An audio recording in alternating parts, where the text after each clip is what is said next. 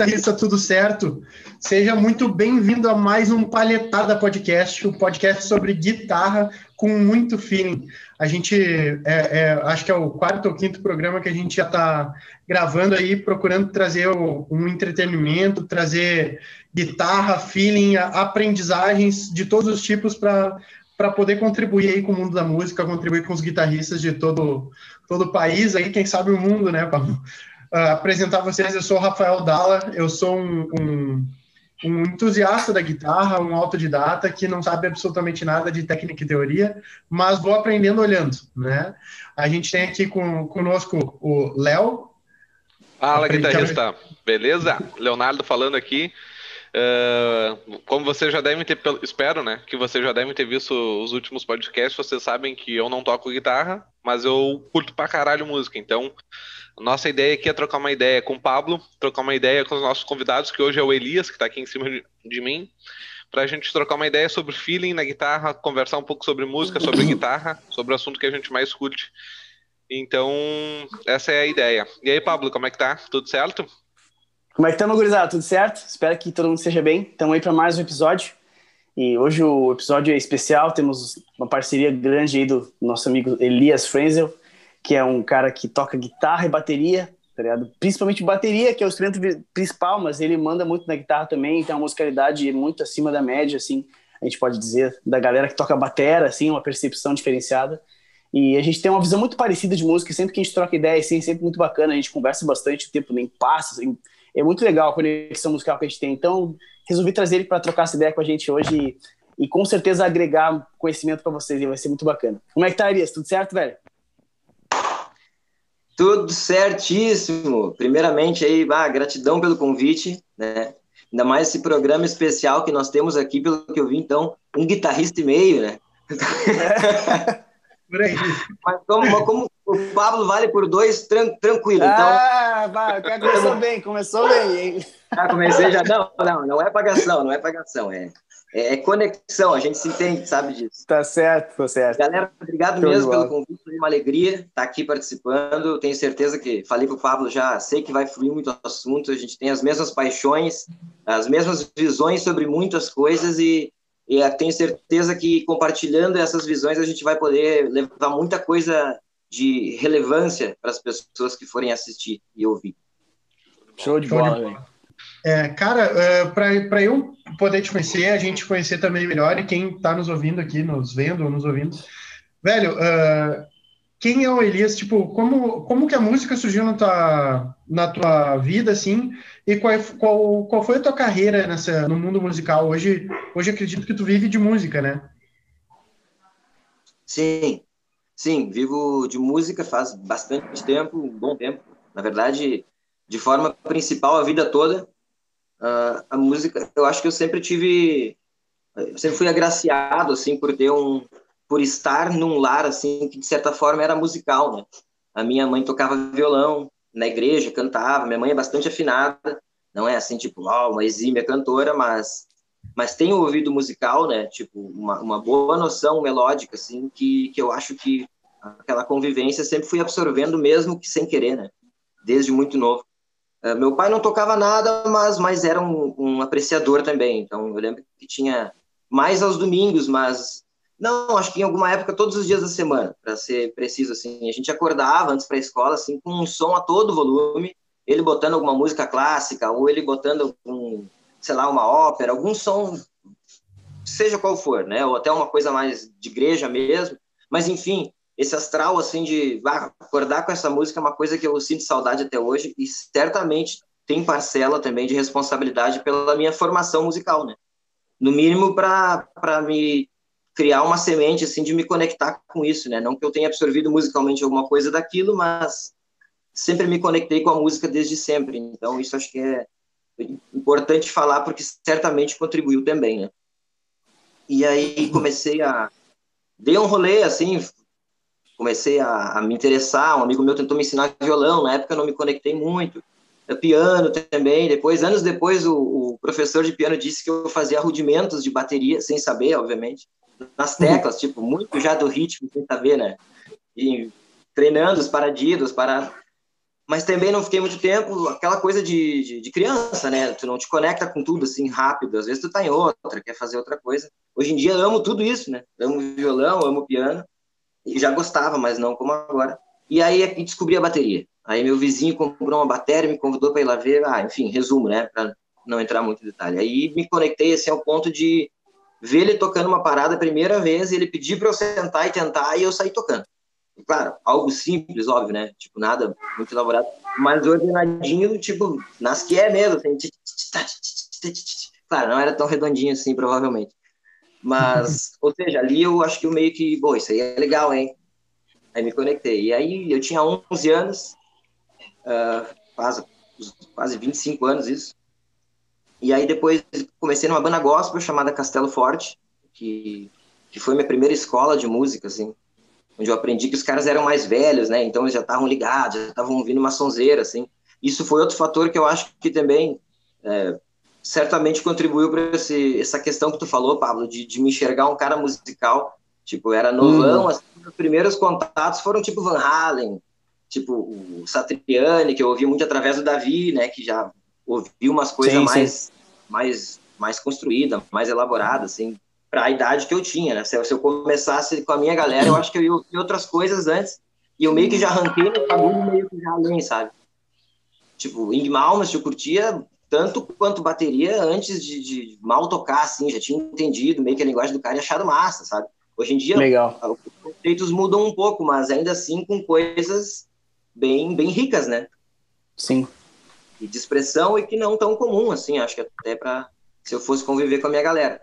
Então, com a Castelo foi uma baita escola, assim, né, musical, de, imagina, um piá sedento, né, hiperativo, querendo aprender tudo, vendo como o Davi ligava a pedaleira, o que, que servia o quê, que botão era. Antes de tocar batera na banda, eu fui trocador de efeito dele. olha noia, olha que doideira. Que doido massa, né? Tipo, eu fiquei observador, né, demais. Aí eu ia nos ensaios, adorava ver eles, né? Tinha outro batera. Eu era bem novinho, tinha 13, 14, eu acho até antes, talvez. Não, minto, minto. Tinha 11 ou 10, uma criança. Olha, no sim, sim. Dois, nem lembrava que era tão E aí eu ficava observando e identificando em cada parte, né? Refrão, coisa e tal. Entrava um clean com cordas. Óbvio, não sabia o que era isso, mas ali mudava, ele apertava tal botão e tal uhum. botão. E um dia eu pedi para fazer. Daí, imagina, Imagina, Pablo, tu ensaiando, bateria frente já ligada aqui, fazendo solos, querendo tocar como Satriani, coisa e tal. Aí vem uma criança do teu lado. Ah, o Daí disse, não, né? Mas ele, aí ele quis dizer, assim, resumindo, né? Não, não é Bangu, tem um porquê deu. Eu falei, não, deixa eu tentar. E eu trocava certinho em cada parte, sem dar na trave, assim, já tinha o ritmo, né? Piar. E aí entrava os coros, eu botava assim, e uns milissegundos antes, porque eu sabia que tinha que entrar já com o efeito. Olha a claro, noia. Claro. E puf, e ele olhando assim, ó, filha da mãe, tipo, tipo o momento do solo eu sabia que não era nenhum dos dois. Era o terceiro que já tinha um ganhozinho a mais. Também não sabia o que, que era, mas no solo era aquele outro. E no solo uhum. veio. E aí, tipo, acho que eles. Ali eu já, já mostro que o cara já tava, né, interessadão, né? Sim, sim. De carreira na banda, né? É. de carreira, comecei apertando Exato. pedaleira e virei batera. É, né? Não, e o AFD é a, a, percepção que tu tinha com essa idade, né? De, é, de observar o que estava acontecendo e se dar conta que aquele pedal fazia tal, tal situação acontecer. E tu sabe que, desculpa se eu te interrompi, sabe que como hoje o cara, eu sempre vivi isso, né, no universo da música, né, de certa maneira para mim isso é uma coisa tão presente e tão normal que eu não me dei, não me dei conta, assim, até pouco tempo atrás, que isso sim era uma coisa avançada para uma criança, na real. Mas para mim era tipo, tá, grande coisa, eu me liguei que era em cada parte, mas cara, mas eu não tocava nada, né? Eu não tocava nenhum instrumento, era uma criança, tipo, em vez de querer estar tá jogando bola com os piá, tava ali vendo os tiozão tocar e querendo aprender o bagulho, nem sabia o que, que era, é. né? Mas que, que verdadeiro, né? Que puro. É, isso aí.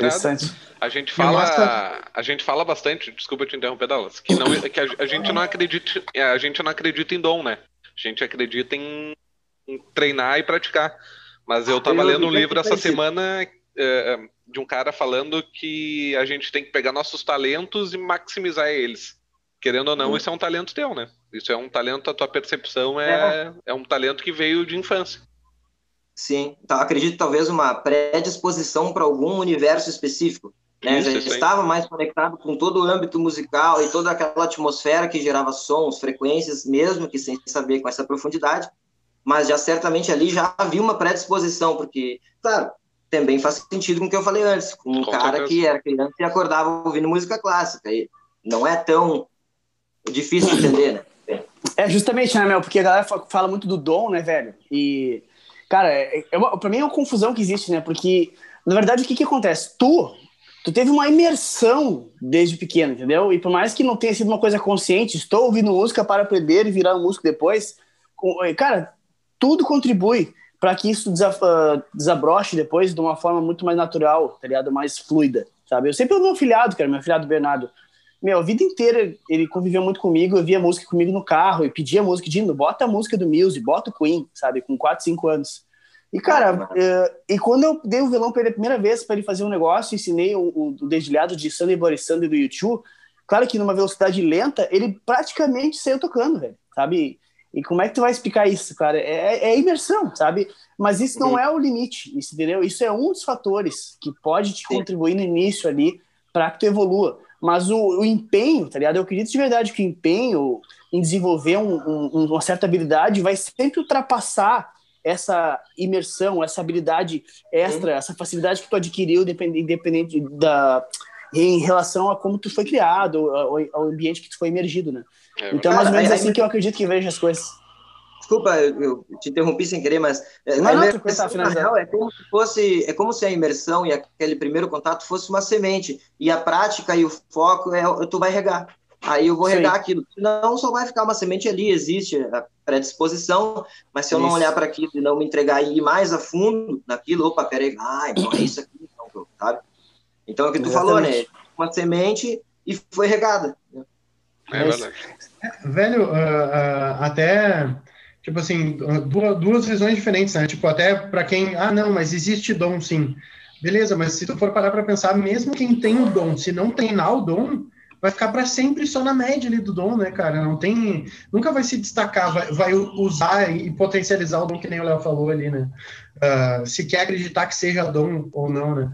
Mas eu me lembro, é, é, a gente começa a conversar e eu vou lembrando, assim, da, da, da, minha caminhada, assim, com, com instrumentos e tal.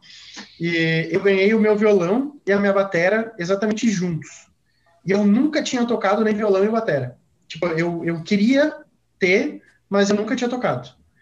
E, velho, eu me lembro, assim, que eu, eu a primeira vez que eu vi uma bateria, eu memorizei a, a, posição de cada, onde é que tava a caixa, o tom, aquela coisa toda e tal. E, meu, eu ficava, tipo, batucando direto em casa, assim, sabe? Eu tinha minha escrivaninha lá, e eu botava, tipo, um CD no prato e tal, um CD velho e tal, e aí eu ficava brincando ali. E, mano, quando a gente comprou a, a batera, quando eu ganhei a batera, eu me lembro que eu, o pai foi buscar a batera com uma Kombi. E na vinda, eu montei a batera dentro da Kombi. E, bro, desde a primeira vez que eu, eu peguei a bateria, eu já saí tocando. Tipo, eu não tive dificuldade ah, em, em, em, coordenar pé e tudo mais, aquela coisa toda ali do bumbo e tudo mais, sabe?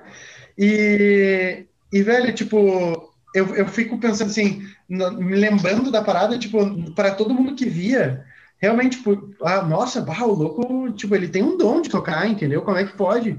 Pegou uma bateria, eu sento ali não consigo coordenar. Só que no final das contas, meu, é mentira, meu, porque eu aprendi a coordenar nas panelas, aprendi a coordenar no, no CD, tá ligado? Foi muito antes. Então, tipo, aquela coisa, para muita gente, eu talvez tivesse o dom naquele momento. Mas eles não estavam vendo todo o treino que eu tive antes nas panelas, né? Eu me lembro que tinha um tamanco da minha mãe que eu botava no pé e eu conseguia fingir que era o bumbo, ele batia no chão, assim.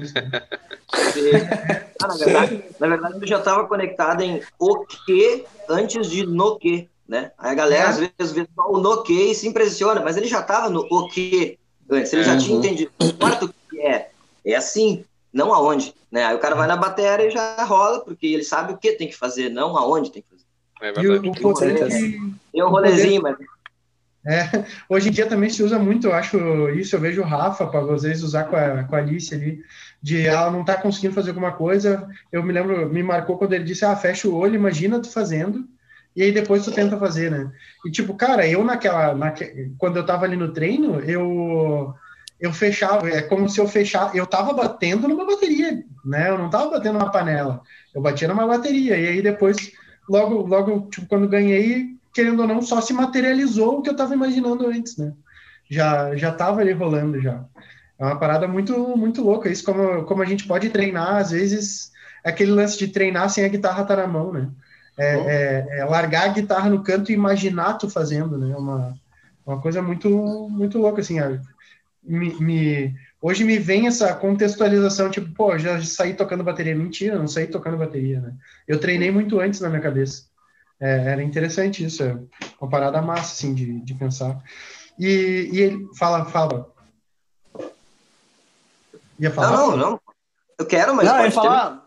Levantou a mão, não. tem que falar. Eu quero não, não, mas eu fiz assim e assim, ó. Tem que ler, tem que ler. É, quero falar, mas pode ser depois.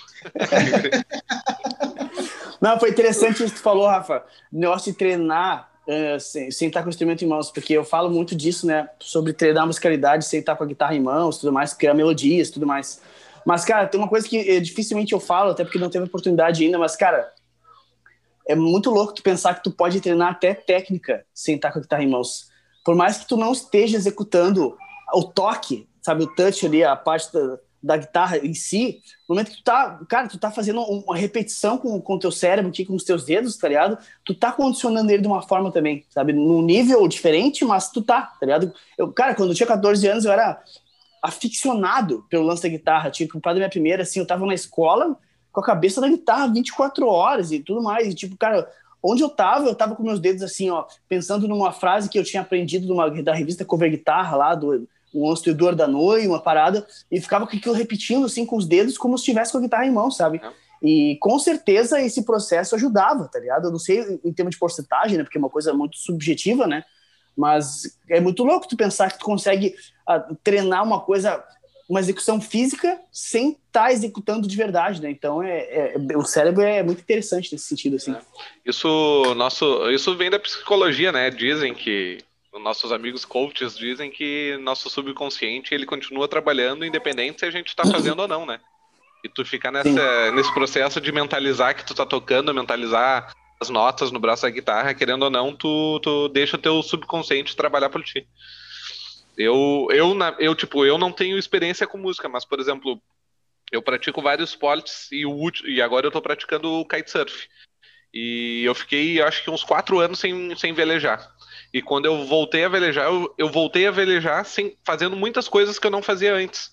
Porque talvez o meu subconsciente, uh, em ver vídeos do pessoal fazendo, em pensando como é que eu faria para melhorar, eu consegui uh, apurar minha técnica de velejo.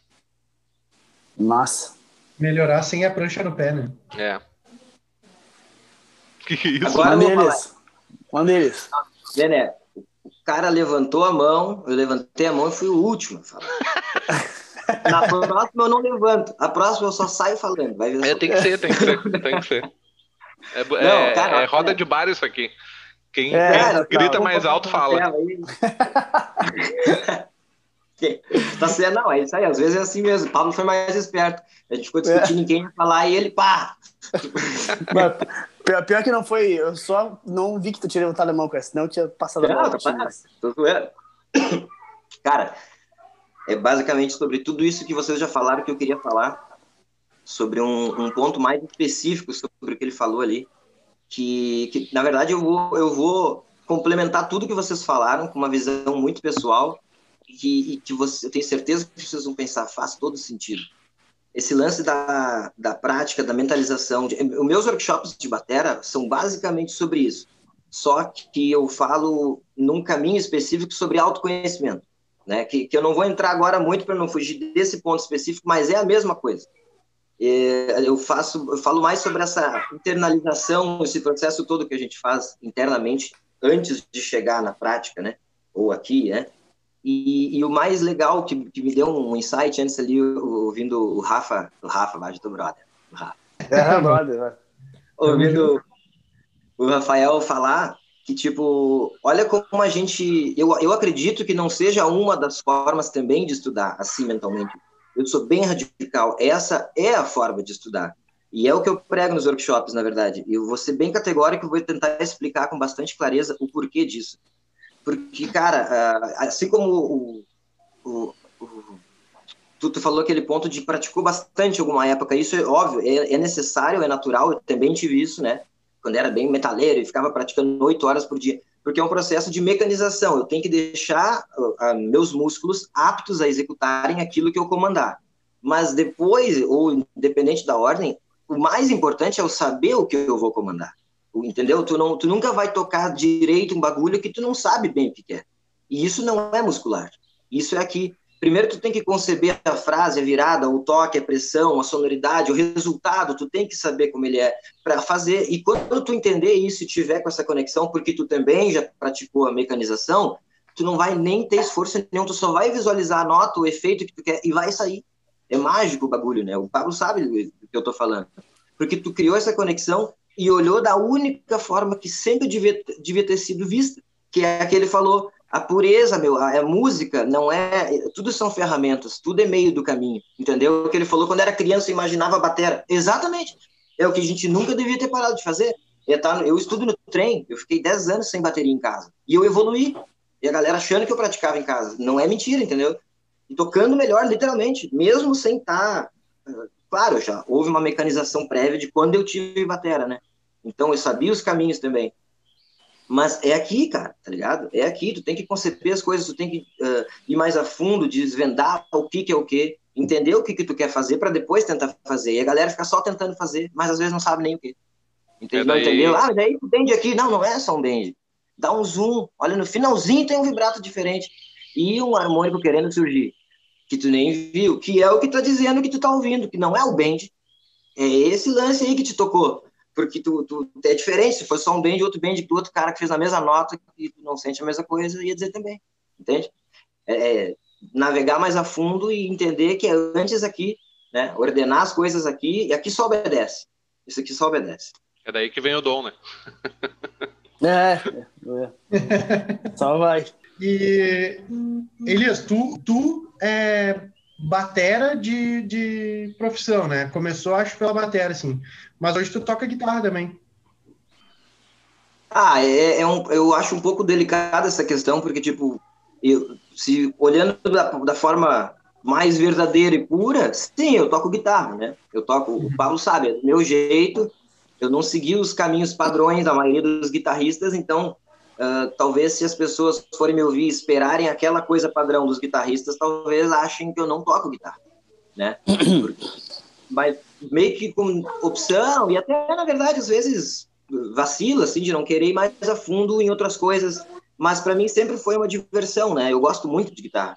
Então é onde eu, é como minha terapia, eu brinco, né? Eu fico criando minhas ideias, faço temas, sei alguns acordes, alguns eu não sei nem o nome, foi bobagem, por não querer saber, não, mas nada impede de ali aprender, óbvio, mas é, porque eu gosto de fazer as minhas paradas, entendeu? Então, sim, toco guitarra, mas não, não toco.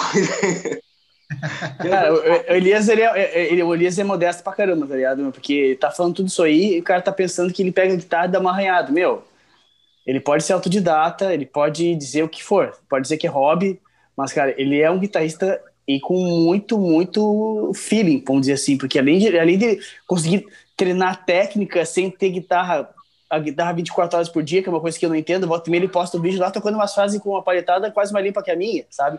Eu fico pensando assim, mas como é que esse cara tá fazendo isso se o cara não treina guitarra fisicamente? Aí tem esse processo mental que ele comenta, tá ligado? E, Sim. meu, todo, todo lance de, de, de sentimento da guitarra ali, de expressão que a gente conversa, tudo que que eu vejo ele tocando tá muito dentro, assim, e, eu, e a gente tem essa conexão justamente por causa que eu vejo ele tocar guitarra e eu sinto que ele tá conseguindo externalizar o que ele tá sentindo, sabe? E, cara, para mim, é, é, que nem o Dave Grohl fala com batera. Como é que tu sabe que o cara é batera? Meu, tu é capaz de sentar na porra da batera e fazer alguém dançar? Sim. Então tem um batera foda, tá ligado? Então, dentro desse, dentro desse conceito, ele é um guitarrista animal, velho, porque o cara sabe se expressar, o cara, além de tudo, tem uma baita técnica, sabe? E, meu, dizer que é hobby, pode ser. Dizer que não é o seu instrumento principal, pode ser. Mas, meu, tu, tu emociona através do instrumento, entendeu? De forma exímia. E para mim isso é suficiente para dizer que o cara é um, puta músico, puta guitarrista, e é isso, com certeza. E agora? É o momento aquele pra dar hip hop pro cara chorar, não? Ô, Léo, a gente tem que combinar de ter um efeitinho de cada vez que dá esse tipo de elogio, estourar uns confetinhos na tela. Aqui, ó. Ah,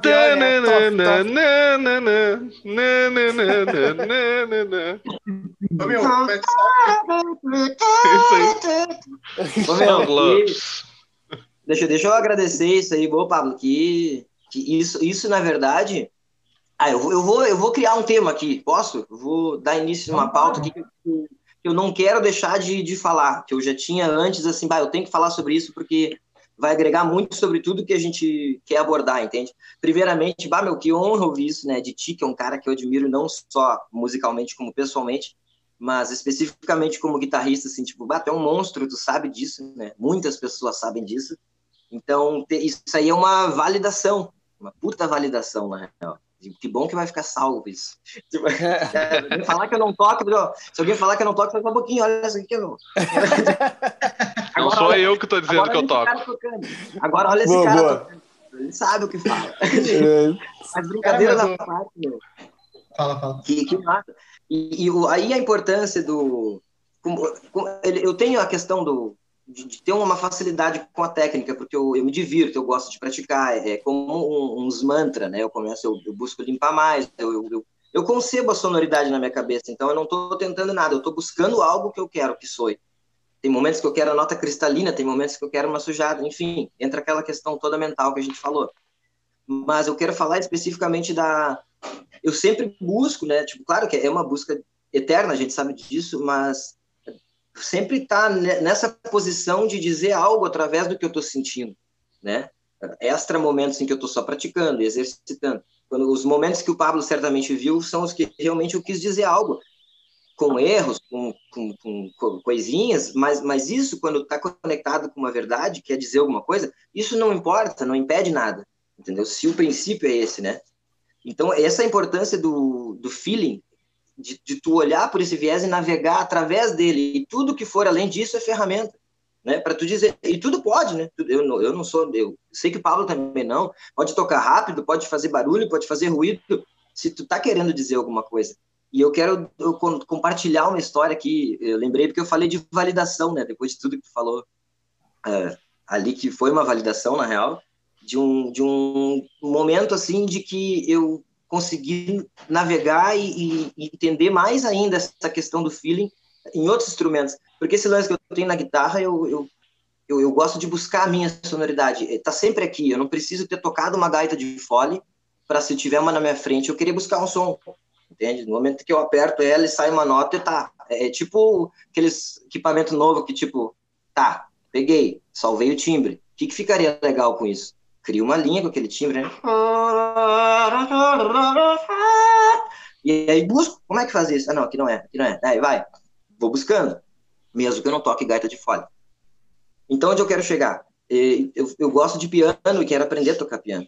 E não tem piano, né? Não, e aí, esses dias eu fui no. pra tentar exemplificar numa história aqui, vou tentar não ser muito longo, a importância do feeling, que é o que a gente tanto fala aqui, né? De como isso é poderoso, né, cara? A música em si, né? Aí eu fui no Instituto Sheffield, aqui em Novo Hamburgo, que eu fui, fui na Secretaria de Cultura pedir para tocar piano, que tem lá no teatro, né? E aí não tava lá, tava lá no cheio, foi me falar, ah, vai lá que os caras vão deixar. Liguei para lá, pedi com antecedência, tudo certo, fui lá. Cara, enfim, não vou malhar ninguém, né?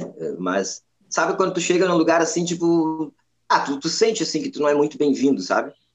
Porque, tipo, ah, a gente, eu acho que foi uma vibe assim, tipo assim, como é da prefeitura, de cultura, e o piano tá aqui, a gente não pode negar o cara de usar, mas a gente não gostaria que ele estivesse aqui, sabe? Tipo, ou estavam num dia ruim, não, não tô querendo julgar ninguém, mas eu vou dizer o que eu posso, que é o que aconteceu, né? Eu, eu fui, fui, bem recebido dentro de um protocolo, mas estava bem claro, assim, a, a vontade na expressão de todo mundo, praticamente todo mundo, de que, ah, putz, ah, de descobrir que podem vir usar o piano, tipo assim, sabe? Tipo, ah, vamos ficar aqui. Aí eu falei, que falei com o pessoal da Secretaria de Cultura, que eu podia chegar ali, liguei para fulano e tal, falei, não, beleza, entra. Aí subi a escada, assim, com uma, uma outra mulher, muito com cara de dona do pico, assim, sabe? E, e olhando, bah, muito tipo assim, ah, lá vem, né? E, enfim, onde eu quero chegar? Eu, eu fui ao longo, eu tava num dia tão, não é num dia tão de boa, eu, eu tento ser de boa, né?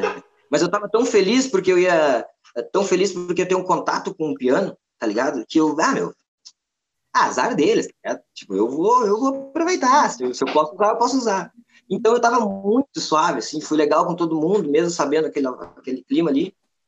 E quando eu sentei no piano, enfim, eu passei por umas três pessoas ali que trabalham ali, todas numa vibe, assim, tipo assim, né? Aquele dia eu deixei claro. E antes de sentar no piano, eu sou muito da internalização. Quando eu vou estudar bateria, guitarra, qualquer coisa, eu, eu praticamente medito antes, tá ligado? Eu me aquieto, eu olho para aquilo, para navegar naquilo. Se eu ficar desligadão e tentando fazer coisa, eu vou tocar que é um cocô. Não, não vem absolutamente nada, porque eu nem tô ali, né? Então, isso é muito importante. Então, eu sempre faço isso com tudo, na real, que eu, que eu vou fazer, que me exige mais atenção, né? E aí, antes de começar a tocar, eu, eu já iria fazer isso, mas eu me coloquei um desafio muito pessoal. E, e foi muito foda, cara. Uma puta validação musical para mim, assim. Foi um momento muito importante. Que eu disse, cara, eu vou me esforçar muito. Eu não tenho piano, eu não toco piano, mas o que eu expliquei, né? A gaita de folha, eu vou buscando. E eu disse, cara, eu vou tocar, eu vou tocar de uma maneira que a galera goste de ouvir. Eu não vou incomodar ninguém tá ligado? Olha, olha nóia. E aí eu entro no bagulho, eu vou devagarinho, cato umas notas, mas tudo que eu fizer, independente se a nota estiver errada ou não, eu busco fazer com que soe bonito, entende? Se não é que eu imaginei, eu faço um ligadinho pro lado, dou mais forte e finjo que é uma intenção, mas eu vou consertando a coisa e tentando transformar em música, com sustain, com seguro, sequinho. Ah, secou bem onde não era, faz uma frasezinha seca e cria uma intenção para aquilo e vou navegando. Cara, e tá, esqueci do propósito, mas entrei naquele propósito, não fiquei pensando neles, fiz o que tinha que fazer, entrei ali, me diverti e brinquei. Eu não sei quanto tempo deu, cara. Deu. Eu, eu, não, eu não, vou, não vou precisar, porque eu, eu, eu posso estar mentindo, porque quando eu, eu entro no bagulho, às vezes eu perco a noção, sabe? Mas, mas uma meia horinha, acredito eu. Eu vi passos do cara vindo assim, daí eu pensei, bah, já, já vai pedir. É, já vai, ah, vai pedir pra eu vazar, né, meu? Tipo, e aí ele veio, cara, outro semblante, outra energia, olhou para mim, tipo assim, tu sabe que o som fica muito melhor quando abre, né? Aí ele abriu a tampa do piano, tá ligado? Que tava fechado. E ali, assim, bah, me quebrou, eu já, assim, ele deu um sorriso, assim, tipo assim, tá tudo certo, tá legal o piano, tá bom. Disse, ah, tem uma desafinadinha, mas não dá nada, eu tô felizão que tô no piano, né? Tu quer um café? Nossa. Aí, cara, cara, isso daí eu, quero, aceito fica à vontade, viu? Pode tocar o tempo que tu quiser. Saiu, me fechei de novo, aí veio uma outra menina mais nova, cara, ah, me senti muito artista renomado. Me veio um, tipo um carrinho de, de prata. Lá no, no, museu é tudo composto, né? Uma jarra de água escorrendo de suada, assim, de, de geladinha, um copinho meio de cristalzinho, uma jarrinha de café sensacional, e ela assim, ó, meio que não querendo atrapalhar, largou do ladinho, assim. Cara, e eu disse, pô, que porra tá acontecendo aqui, cara? Tipo, né? Aí daqui a pouco vem. Ah, detalhe, logo que eu entrei no pico, tu, tu já foi lá, Pablo? Tá não conheço, cara, nunca fui. Não, cara, nunca é fui lindo, lá. É lindo. É um casarão histórico, assim, antigo, um museuzão gigante, assim, pé direito alto, madeirão, sensacional. E de cara que tu entra nesse saguão principal, tem um, eu acho que é um Yamaha de cauda, tipo, bar, de, de cinema, assim, né? E quando eu cheguei ali para tocar, eu olhei já, ah, né? E aí eu disse, só vou no banheiro e já volto, né? Fui lá lavar as mãos, tudo. E quando eu voltei, ela disse, ó, oh, esse aqui é o da secretaria. Tá, era o mais simplinho, óbvio, né? Mas tava igual, ó. Tava feliz igual, não tinha problema. E aí, quando eu, depois do cara vir, depois de trazer o café, veio essa mulher que tava descendo a escada, que tava com aquela cara da galera, devagarinho, assim, também me perguntou se estava tudo bem, se estava bom o som. E e começou a puxar assunto comigo, e disse assim, tu viu aquele amarra lá? Eu disse, bah, eu vi, lindão, né? Vamos lá que eu quero te mostrar ele. Aí, eu, meu, olha só que doido. Tipo, olha como eu mudei todo um astral de um lance, de um ambiente de trabalho onde as pessoas estavam tudo fechada, de cara que eu tava ali, fui, fui eu mesmo, eu toquei, os, os sons que eu fiz através da vibração daquelas cordas mudou as pessoas que estavam ali. A galera não se liga, mas é um troço muito poderoso. Eu não fiz nada para eles diretamente, eu só toquei. E a mulher foi lá, abriu o Yamaha, me mostrou, disse aqui só tocaram grandes pianistas. tri orgulhosa, e legal, né? Porque ela gosta do que faz, eles têm um respeito pelo lance. E olhou para mim, quer tocar um pouco? Olha que foda, velho. Olha que do caralho. E aí eu, ah, eu fui todo errado, porque na minha cabeça, às vezes, meio que lembrando, meu, tu não toca piano mesmo, folgado. cara, mas eu não ia estragar aquele astral. Eles estavam achando que, cara, porque o que, que eles, certamente eles viram? Eles não viram um cara que tava, como talvez muitos que querem tocar Bach, que querem tocar Beethoven. Eles se ligaram que eu tava compondo. E eles enxergaram, tipo assim, ah, o cara é artista. E eu acho que eles respeitam e pensou que massa, nós desdenhamos o cara e o cara tri de verdade ali buscando o som dele, e nem aí para ninguém, mas tentando fazer bonito, entendeu? E pelo jeito ficou, porque os caras voltaram, cara, transformada, a mulher me largou o piano que não que era proibido usar, como se eu fosse um baita pianista. Perguntou, eu vou falar com fulano de tal, eu acho que outras vezes que tu vier, dá para tu usar o Yamaha. Ô, meu, para mim, eu, quando eu cheguei em casa e contei eh, pra minha namorada, eu me, eu me, emocionei. Eu disse, cara, foi uma puta validação, tá ligado? Mais do que, sei lá, não, não quero comparar, mas que, que momento foda, porque, tipo, um instrumento que eu não toco, depois eu falei pra ela, vai, eu não sou pianista.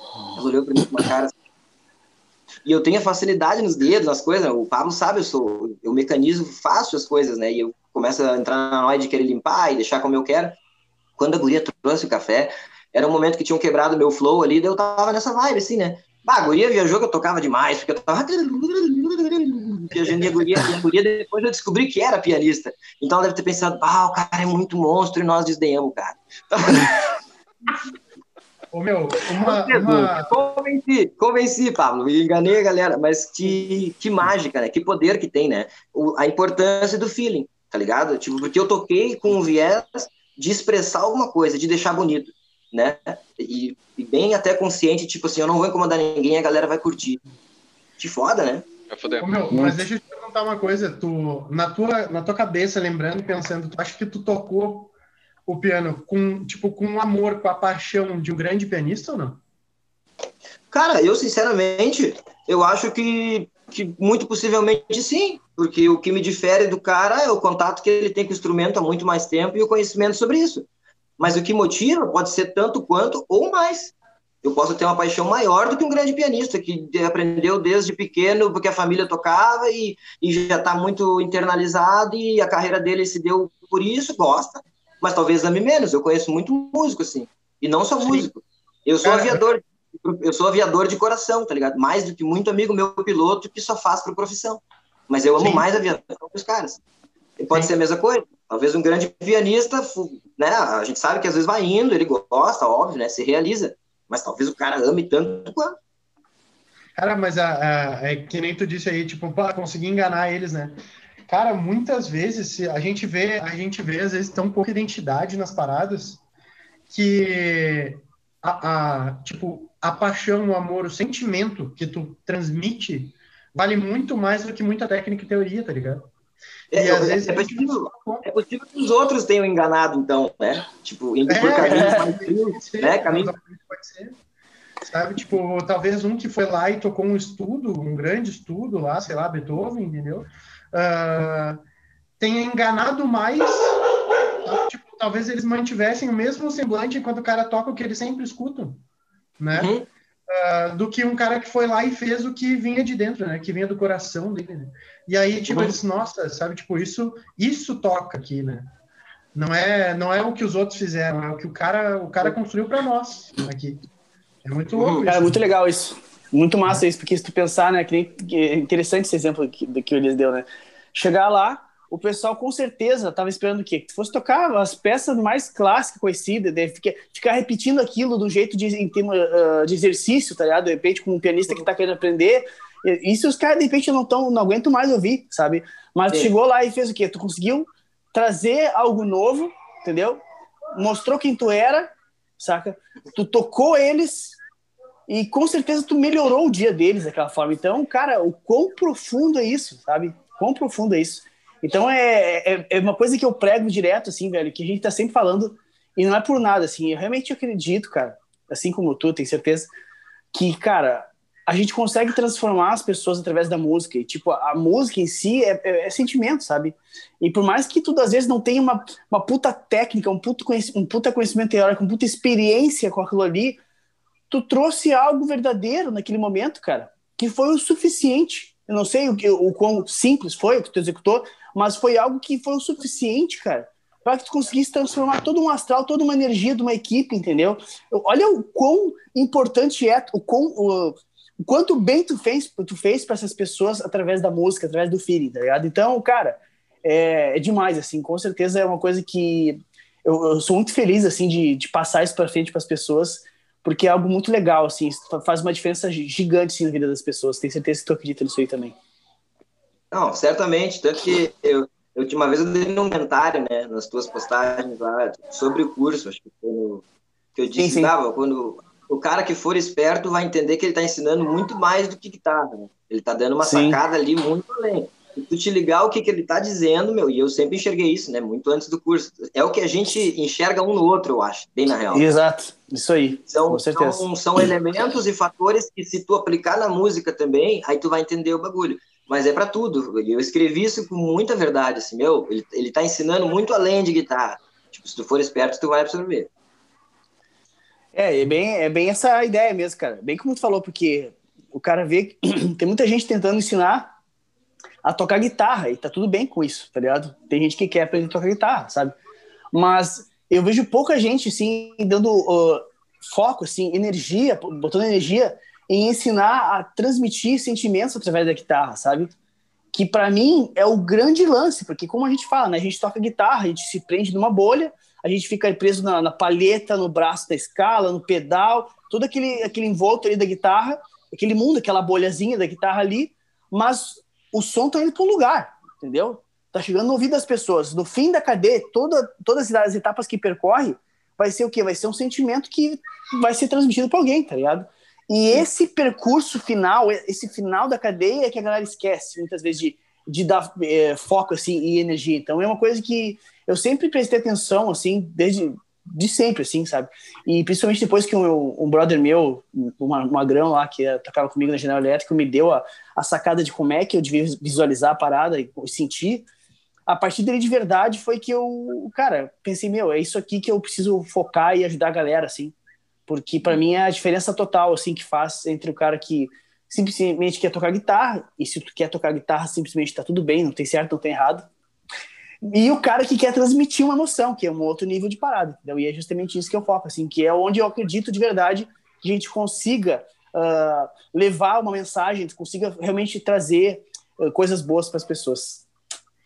Cara, é, e é muito é, e, é, e é muito louco como, tipo, uh, aproveitando ainda o, o ensejo ali do exemplo do Elias, tipo assim, ó, uh, às vezes o cara se, se caga de estudar a escala, de estudar uma, uma, sabe, de decorar o shape, de decorar tudo ali, o cara, o cara se caga uh, tentando a, a, aprender, decorar todo um estudo, às vezes do Beethoven ali, e vem um cara que literalmente às vezes cagou um pouco para isso e, e, focou no que está aqui dentro, e, tipo, enquanto tu tá ali se arrebentando de estudar, o cara começa a tocar lá e tu para pra ouvir o cara, né?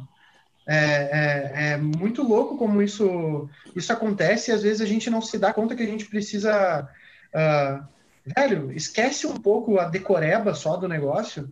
Começa a sentir a decoreba do, do, do que tá batendo aqui dentro, às vezes, né? Tipo, é, tipo mano, olha só, meu coração não queria tá, tá dizendo lá aqui. O meu coração queria estar tá dizendo outra coisa experimenta, né? Vai, rompe a barreira. Esquece um pouco disso, uh, de, de, de, de, focar tanto, de se bitolar, às vezes se frustrar nisso, né? E, e, e começa a ouvir, às vezes, um pouco o que está batendo aqui dentro, né? Te rompe essa barreira. É importante, porque talvez o cara que tu esteja admirando, ele rompeu essa barreira e tu nem te deu conta, né? Mas queria fazer um adendo, um adendo nisso que tu falou. Uh, tipo, uh, a gente está falando isso, mas não é para o guitarrista largar de estudar técnica, não é para o guitarrista largar de estudar teoria, porque se ele não tem nada de conhecimento, ele não consegue emocionar, ele não consegue criar, ele não faz um solo decente. O que eu, pelo que eu entendi que, você, que a gente está falando aqui é uh, não pensa só em técnica, não pensa só em teoria. Une a teoria técnica que tu tem com o sentimento que tu, que tu consegue transmitir e une os dois. Porque se tu tem só teoria, técnica, não vai te adiantar de nada. Se tu tem só feeling, também não vai adiantar de nada. Tem que unir os dois. É, se tu teoria tem, e técnica. Tem que dominar o que tu, que tu sente, o que tu precisa para expressar o que tu quer, né? Tipo, no, tu, tu pode talvez até conseguir emocionar sem saber nada que tu tá fazendo, mas na verdade tu sabe. Tu só não tem, tu não dá os nomes que a maioria dá. Mas tu concebe, tu sabe aonde é, que é o lance que eu falei, que na verdade tu tem que ter a consciência do que tu tá fazendo. Sim. Seja como tu chama. Entendeu? Ah, mas eu sim, não sei sim. se isso aqui é uma menor harmônica, mas eu sei o que é uma menor harmônica, porque é esse som. Entende? Sim, tá, Isso tu, antes, tu né? tá sentindo, tu sente como ela funciona, tu não sabe Exato. em termos uh, nominais ali, temos termos teóricos, mas uhum. tu sente o que, que ela passa. Então, tu, tu, tu reconhece não sabe, ela. mas tu sabe, exatamente, é isso aí. Do teu jeito tu tá estudando. Antes do teu nome isso aí. Rótulo. É, do teu jeito tu tá estudando, né? Exato, uh, sempre é. Sempre é. Se tu te conecta com algo e tu começa a desvendá-lo, tu tá estudando ele. Entendeu? Eu digo, já estudei guitarra dos modos não tradicionais, mas eu a conheço da minha maneira, né? Sim. Cara, tem um exercício muito legal, assim, que, que eu, que eu agora só escapando que eu, antes que eu perca o fio da minha Elias ali, que o Satriani, velho, ensina essa parada. Um lance que o Satriani ensina, que eu já vi ele falando numa revista, assim, olha que louco. Tu pegar a tua guitarra e ao invés de tu começar a pensar em teoria, pega uma, um papel e escreve uma lista de palavras ou expressões ou sentimentos bota lá, chocolate. Tenta tocar alguma coisa que tu consiga transmitir o sentimento de chocolate. Pensa, uh, passeio no parque. Tenta tocar alguma coisa que transmita o sentimento do passeio no parque. Olha a, a visão do cara, tá ligado? E, cara, ah, volta claro. e meia eu me, me pego fazendo isso, sabe? Então, olha o, o quão simples é se tu pensar isso. E, e, ninguém faz, cara. Ninguém faz. E olha a diferença que faz tu, tu, tu ter uma, uma percepção de pensar em alguma coisa uh, tangível ou não, sentimento ou não, algo físico ou não, pensar em algo e transmitir um som através daquilo. Cara, é, é simples, puro e perfeito, tá ligado? Então é, é muito legal pra galera fazer esse tipo de exercício. E o mais a fuder é que qualquer um, uh, qualquer um não, mas cada pessoa tem uma percepção diferente do mesmo da mesma barra de chocolate, do mesmo passeio no parque e tem vertentes to totalmente diferentes, né? Total. É, e, e outra, só, se, se, o lance fosse só vir da técnica e da teoria, meu, motorista de táxi era, era campeão de Fórmula 1, né? Aham. Uhum. Exatamente. Não, é, ah, tem que bater às vezes aqui dentro também, né? Pra, pra tu ir lá e, e, e mudar a vida fazendo isso, né? Sim, mas massa, massa. Mano, eu não sei vocês, tá? Mas vou dizer assim, da minha, da minha, das minhas fases que eu tive, assim, até no outro podcast com o Rude lá eu, eu comentei, tipo, porra, na minha época de colégio, lá quando eu comecei mesmo a querer tocar violão, assim, mas antes eu já, eu já vim, sempre ouvi música normal, né? Mas é aquela coisa toda assim de começar a querer, a sentir vontade de tocar e tal. Velho, no meu colégio chegava a dar, às vezes, quebra-pau entre pagodeira e, e metaleiro, ah. sabe? Tipo, era aquela parada assim, muito, muito. Bah, ô, meu, Deus o livre ouvir um pagode, Deus o livre ouvir um metal, assim, sabe? Uh, e, mano, vocês traiu na, na carreira. É, traiu o movimento, traiu o movimento. Mas, meu, na carreira de vocês, eu não sei, eu, eu senti isso, tá? Uh, lógico, eu não tenho carreira nenhuma, mas, tipo assim, eu senti isso na minha evolução enquanto ouvinte de música, enquanto senti músicas, enquanto.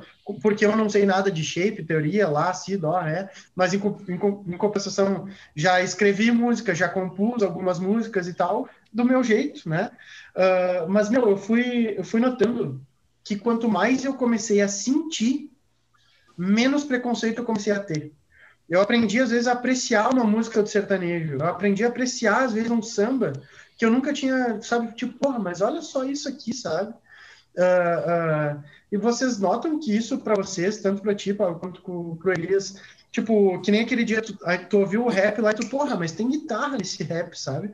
Tipo, o, o, quanto mais vocês passaram a sentir o que estava rolando, uh, menos vocês começa, começaram a ter preconceito com outras músicas. Para mim, um tempo, ouvir música de igreja era um absurdo, entendeu?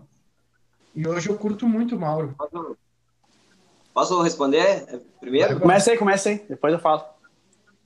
Ah, eu acho que, na verdade, cara, isso é, é totalmente compreensível que tu faça isso inicialmente quando tu ainda não conhece tão profundamente sobre o que tu está fazendo. Porque quando tu começa a conceber e compreender o que, que é música, tu vai ver que só existe dois tipos, uma boa e uma ruim, uma bem feita ou não, uma com verdade ou não. né? E dentro disso entram os gostos depois disso, né? Tu pode gostar do que tu quiser, mas tu entende que não existe um estilo para ter música boa, né?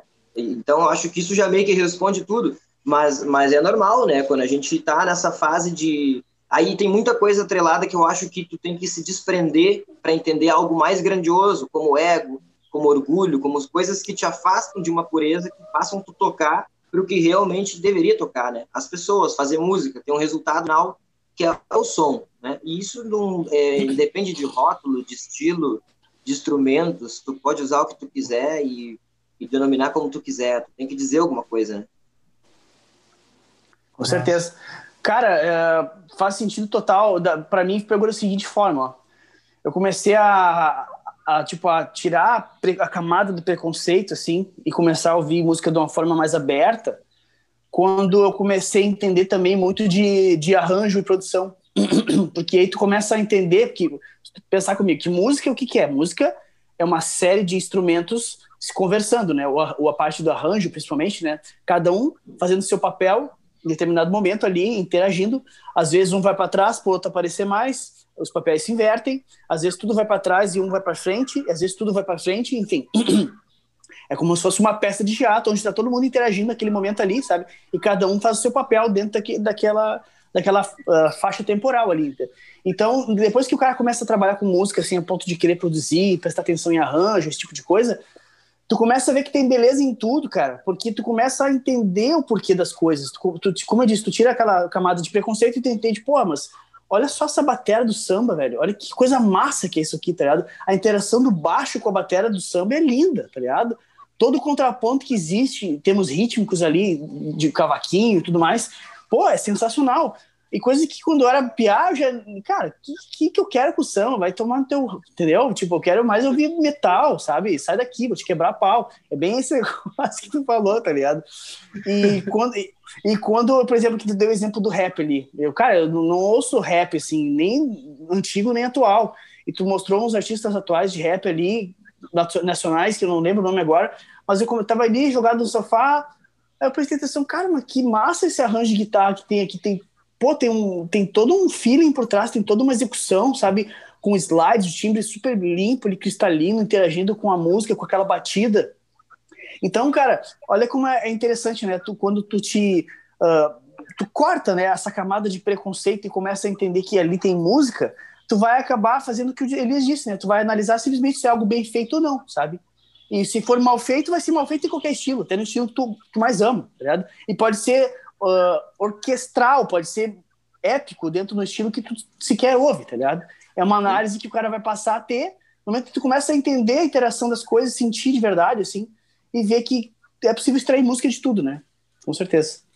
E, e, e, o quanto vocês acham que esse preconceito bloqueou, tipo, no estudo de vocês da, da guitarra mesmo, ou da própria bateria, ou da música em si?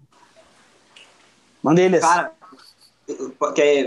Desculpa, Paulo, te interrompi? Não, não, eu falei para tu, tu começar. Tá. O quanto, o quanto isso talvez interferiu ou prejudicou? Isso? Isso. Tem, tem duas visões sobre isso. Eu, eu acho que, bah, eu, eu, às vezes, eu já, já senti por isso, né? Não sinto mais.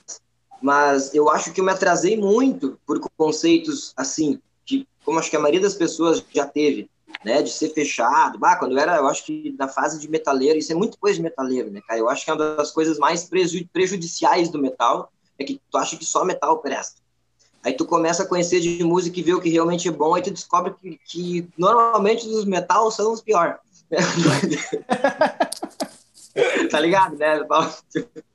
O que o cara achava que era bom, tu começa a ver, bah, mas são os mais mentirosos. Não, nada contra. Até é. hoje eu escuto. Até hoje eu escuto muita coisa de metal. É, é, aquele lance, o que eu acho que é bom, eu acho que é bom. Depende do estilo. Tem um monte de coisa de metal que eu curto demais. A energia, a vibração, né? Até as coisas mais frias, mas que com bom gosto e sendo bem usada ainda, ainda cola, né?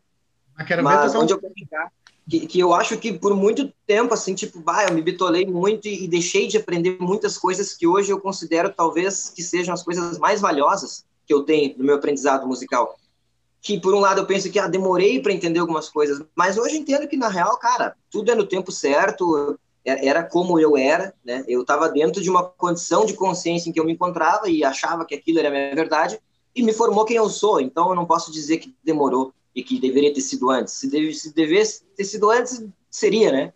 Então foi como foi. Sou grato a tudo que eu passei, mas é, eu acho que quanto antes o cara se libertar disso, vai, é, é surreal, porque tu aí tu dá um salto, assim, que nem o Pablo falou, de, eu também me liguei, foi o que legal que tu falou, Pablo, é uma da, um, um dos vieses que me abriu muito a mente também de olhar mais para a produção do bagulho, né? Como, o, que pensaram, como montaram, o que, que cada um está dizendo e o que, que quer dizer, isso e aí tu começa a enxergar a engenharia e a ciência por trás disso em todos os estilos. E aí tu vê que, na verdade, tu, pô, mas eu tava achando que dominava só um e achando que tava, né? Porque, na verdade, eu nem tava, achando que, bah, entendo de metal.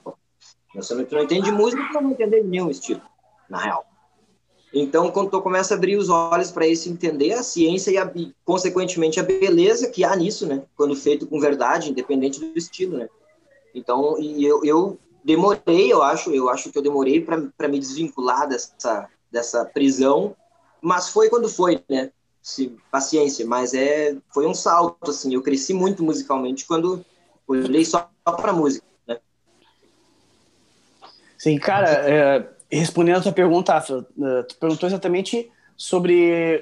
Como é que foi a tua pergunta exatamente? Sobre como que o cara demorou para evoluir por causa do preconceito, é isso? O quanto, é, o quanto esse preconceito, tipo, bloqueou, sabe? Bloqueou, às vezes, a evolução, o, o, o tempo de evolução de, de vocês. Tá. Cara, uh, respondendo a tua pergunta, então, velho, posso dizer que é bem como Elias disse, né? Às vezes o cara pode olhar para trás e dizer assim, pá, se eu tivesse estudado isso antes, mas, cara, tem, tudo tem uma razão, né? Então tem que pensar que tem que ser grato pelo que tu, que tu é, que tu recebeu, saber que aquilo te forma hoje, é bem isso aí. E, mas, cara, posso dizer muito, sim, muita certeza de que o preconceito, não é nem o preconceito, assim, era aquela. Como é que eu vou dizer? Eu não sei se é afobação, mas aquela visão de que a guitarra heróica uh, é a guitarra solo, sabe? Eu demorei para me uh, focar em harmonia, tá ligado? em conhecer acordes, dissonâncias, campos harmônicos, essas coisas. Hoje em dia, as coisas que mais me emocionam quase são coisas de harmonia, tá ligado? Coisas como quando eu ouço lá o, o sei lá, o Matheus Assato, sabe? Por exemplo, as coisas que ele faz maravilhosas, assim. E olha que não tem nada muito sofisticado em termos de harmonia, mas ele usa a harmonia a, muito a favor dele, tem muito, muito feeling. E eu no início dos meus estudos eu tinha aquela ideia de guitar hero mesmo, né? Aquela coisa do guitarra que quer tocar solo, sabe? Solo, solo, quer ser rápido, quer tocar solo em tudo, nem quer saber se a música pede solo ou não. O cara quer meter um solo, é o, a bolha da guitarra, de novo, né? Que eu sempre falo. E, cara, eu demorei muitos anos para começar a me preocupar com estudar harmonia, sabe? Conhecer acordes, entender a sensação de cada um, sabe? Eu sabia basicamente acorde maior e menor, sabe? E quando eu tinha sétimo, eu me achava. Uh, meti uma dissonância. Vou, virar é, guitarrista de MPB, tá ligado? Só porque eu meti uma sétima ali. E sendo que tinha muito mais coisa por trás, tá ligado? Muito mais coisa. Então, hoje em dia, eu vejo que, bah, como me atrasou, assim, ou até o próprio lance de percepção, assim, eu poderia ter evoluído antes se eu tivesse estudado harmonia com mais uh, cuidado, tivesse prestado atenção nessa parada, mas enfim, é, o que é, tá ligado? A vida segue e o cara tem que pensar daqui para frente, mas se eu pudesse dizer algo assim que realmente eu me arrependo, vamos dizer assim, né? De não ter focado antes é conhecimento harmônico, conhecimento de harmonia, sabe? Porque isso aí com certeza faz uma diferença brutal dentro do teu conhecimento de música de forma geral, assim, e como tu enxerga, como tu aplica, tá ligado? Então, é uma coisa que realmente o preconceito, não, eu não vou dizer preconceito, sim, não me lembro de nada que o preconceito tenha me atrasado, assim, porque eu, apesar de eu, de eu não ter, de eu ter preconceito na época, tem muita coisa que na época eu, hoje eu não tenho preconceito, mas ainda assim não ouço, por exemplo, jazz, é uma coisa que é legal, super rica, mas eu não tenho o hábito de ouvir. Então não foi o preconceito do jazz que me fez não crescer com jazz, porque realmente eu não tenho o hábito de ouvir jazz. Mas essa parte de, de maturidade mesmo assim, em relação ao instrumento, foi uma coisa que me travou muito nos estudos durante muito tempo a não, não preocupar com a harmonia da forma devida, com certeza. Massa. Deixa eu uh, te fazer uma pergunta para ti, Elias. Tipo, uh, hoje, hoje tem uma grande parcela do público do Pablo que é guitarrista uh, de igreja, que toca em igreja. E tu falou quando tu contou tua história que tua primeira experiência em banda foi na banda, uma banda gospel, né? Tipo, conta nós como é que foi essa experiência, só para o pessoal que está inserido nesse, nesse meio possa achar uma sacada sim, sim, aí. É. Enxergar esse lado também, né? Legal, Isso. legal. É, meu, meu pai era pastor, né? Então eu cresci na igreja, então era quase que inevitável, uh, inevitável eu não começar a minha parte musical lá também, né? Então, primeira bateria era da igreja, as primeiras tocadas era no culto, Uh, e é, eu acho um baita celeiro, né? É uma baita escola musical. Sempre foi, acredito que ainda seja, porque te, a igreja te ensina muitas coisas extra-religião, né? Não, nem entro nesse mérito, mas uh, o ambiente igreja, a cultura igreja, aquele lance de, de fazer o melhor para Deus, tu, tu já, tu, de certa maneira, tu tá buscando sempre o melhor. Isso é uma baita programação, né? Tipo, é um preciosismo fundamental. Tipo, não, quero sempre fazer o melhor. Isso é muito embutido na cultura da igreja né? O melhor é para Deus, seja como for, mas eu busco o melhor. E aí tu vê muitos músicos, instrumentistas incríveis que vêm da igreja, né? Aí o lance da sensibilidade também, né? Igreja normalmente é um lugar que tu tem que tocar baixo. Então, tu, querendo ou não, meio que na marra, tu aprende sobre dinâmica, né? Tipo, tu não vai chegar tocando louco, paletando a milhão num culto de quinta. Ah, o pastor vai te mandar embora. Tá vai pedir para tu descer do palco. Mas daí tu já, tu vem num climinha, sei lá, um chorus, um clean, dedilha, faz baixo, o pastor tá pregando. Tudo isso, de certa maneira, enriquece também, né? Então tem muitos fatores que muitos fatores que contribuem assim esse esse celeiro de igreja, né? E a disciplina também que, que eu acho que também sempre está um pouco atrelada a qualquer tipo de religião, né? Praticar. Daí os caras se encarnam no lance e estudam horas e horas porque sempre também, consequentemente, já é uma cadeia de, de boas referências, né? cara que é do rock já tinha, ah, tem o Juninho, pô, o cara toca bem, a galera já quer buscar aquele nível, aí ele deve ter tido alguém, e, e assim por diante. Então já é um padrão uh, de algum tempo já legal, que formam bons músicos, né? Até não sei se eu tenho a impressão de que o, nas antigas o Nieri também era, né? Do gospel, não era? Cara, eu não sei. Não, nunca ouvi falar nada assim. É, não, pode dele. ser confusão minha. Eu tinha a impressão de ter algum link. Eu não sei se ele tocou com Braguinha também. O Braguinha acho que era, né? Também não, também não tô ligado sobre a guia da igreja, cara. Eu sei que, a, eu sei que a Lari, a Lari Basílio é. É porque, tipo, eu conheço o Braguinha e o Daniele, sim, da, da, da, internet já, sabe? Mandando ver ali. Foi, naquele, eu fui no workshop lá do, do Vídeo Donati, no Hamburgo, tá ligado? Sim, vi os dois tocando. Mas eu nunca vi nenhum dos dois falando nada sobre isso. Então, talvez eu não conheça a história dele o suficiente, mas... Então, então desconsidera. Pode ser confusão minha. Mas, enfim, o Assato, sim, né? O Assato... Sim. O Assato, sim. a Lari Basílio também. Não, é basicamente isso, né? Essa, essa questão aí do, de ter crescido na igreja e, e enxergar muitas qualidades nesse celeiro musical. Acho que tentei, acho que consegui sintetizar um pouco alguns elementos que contribuem, que jogam a favor. Pode crer. É, muita gente começa lá mesmo, né? Tipo, eu, é, esse tempo eu tava vendo um vídeo, acho que não sei se viralizou para vocês, mas chegou para mim o cara tocando um solo de do Guns no meio do culto e, e tranquilinho. Não sei se chegou pra vocês. Aham, tá ligado. Então, eu vi isso eu aí. Vi, sim. Mas só não mostraram o pastor depois, né? É. é.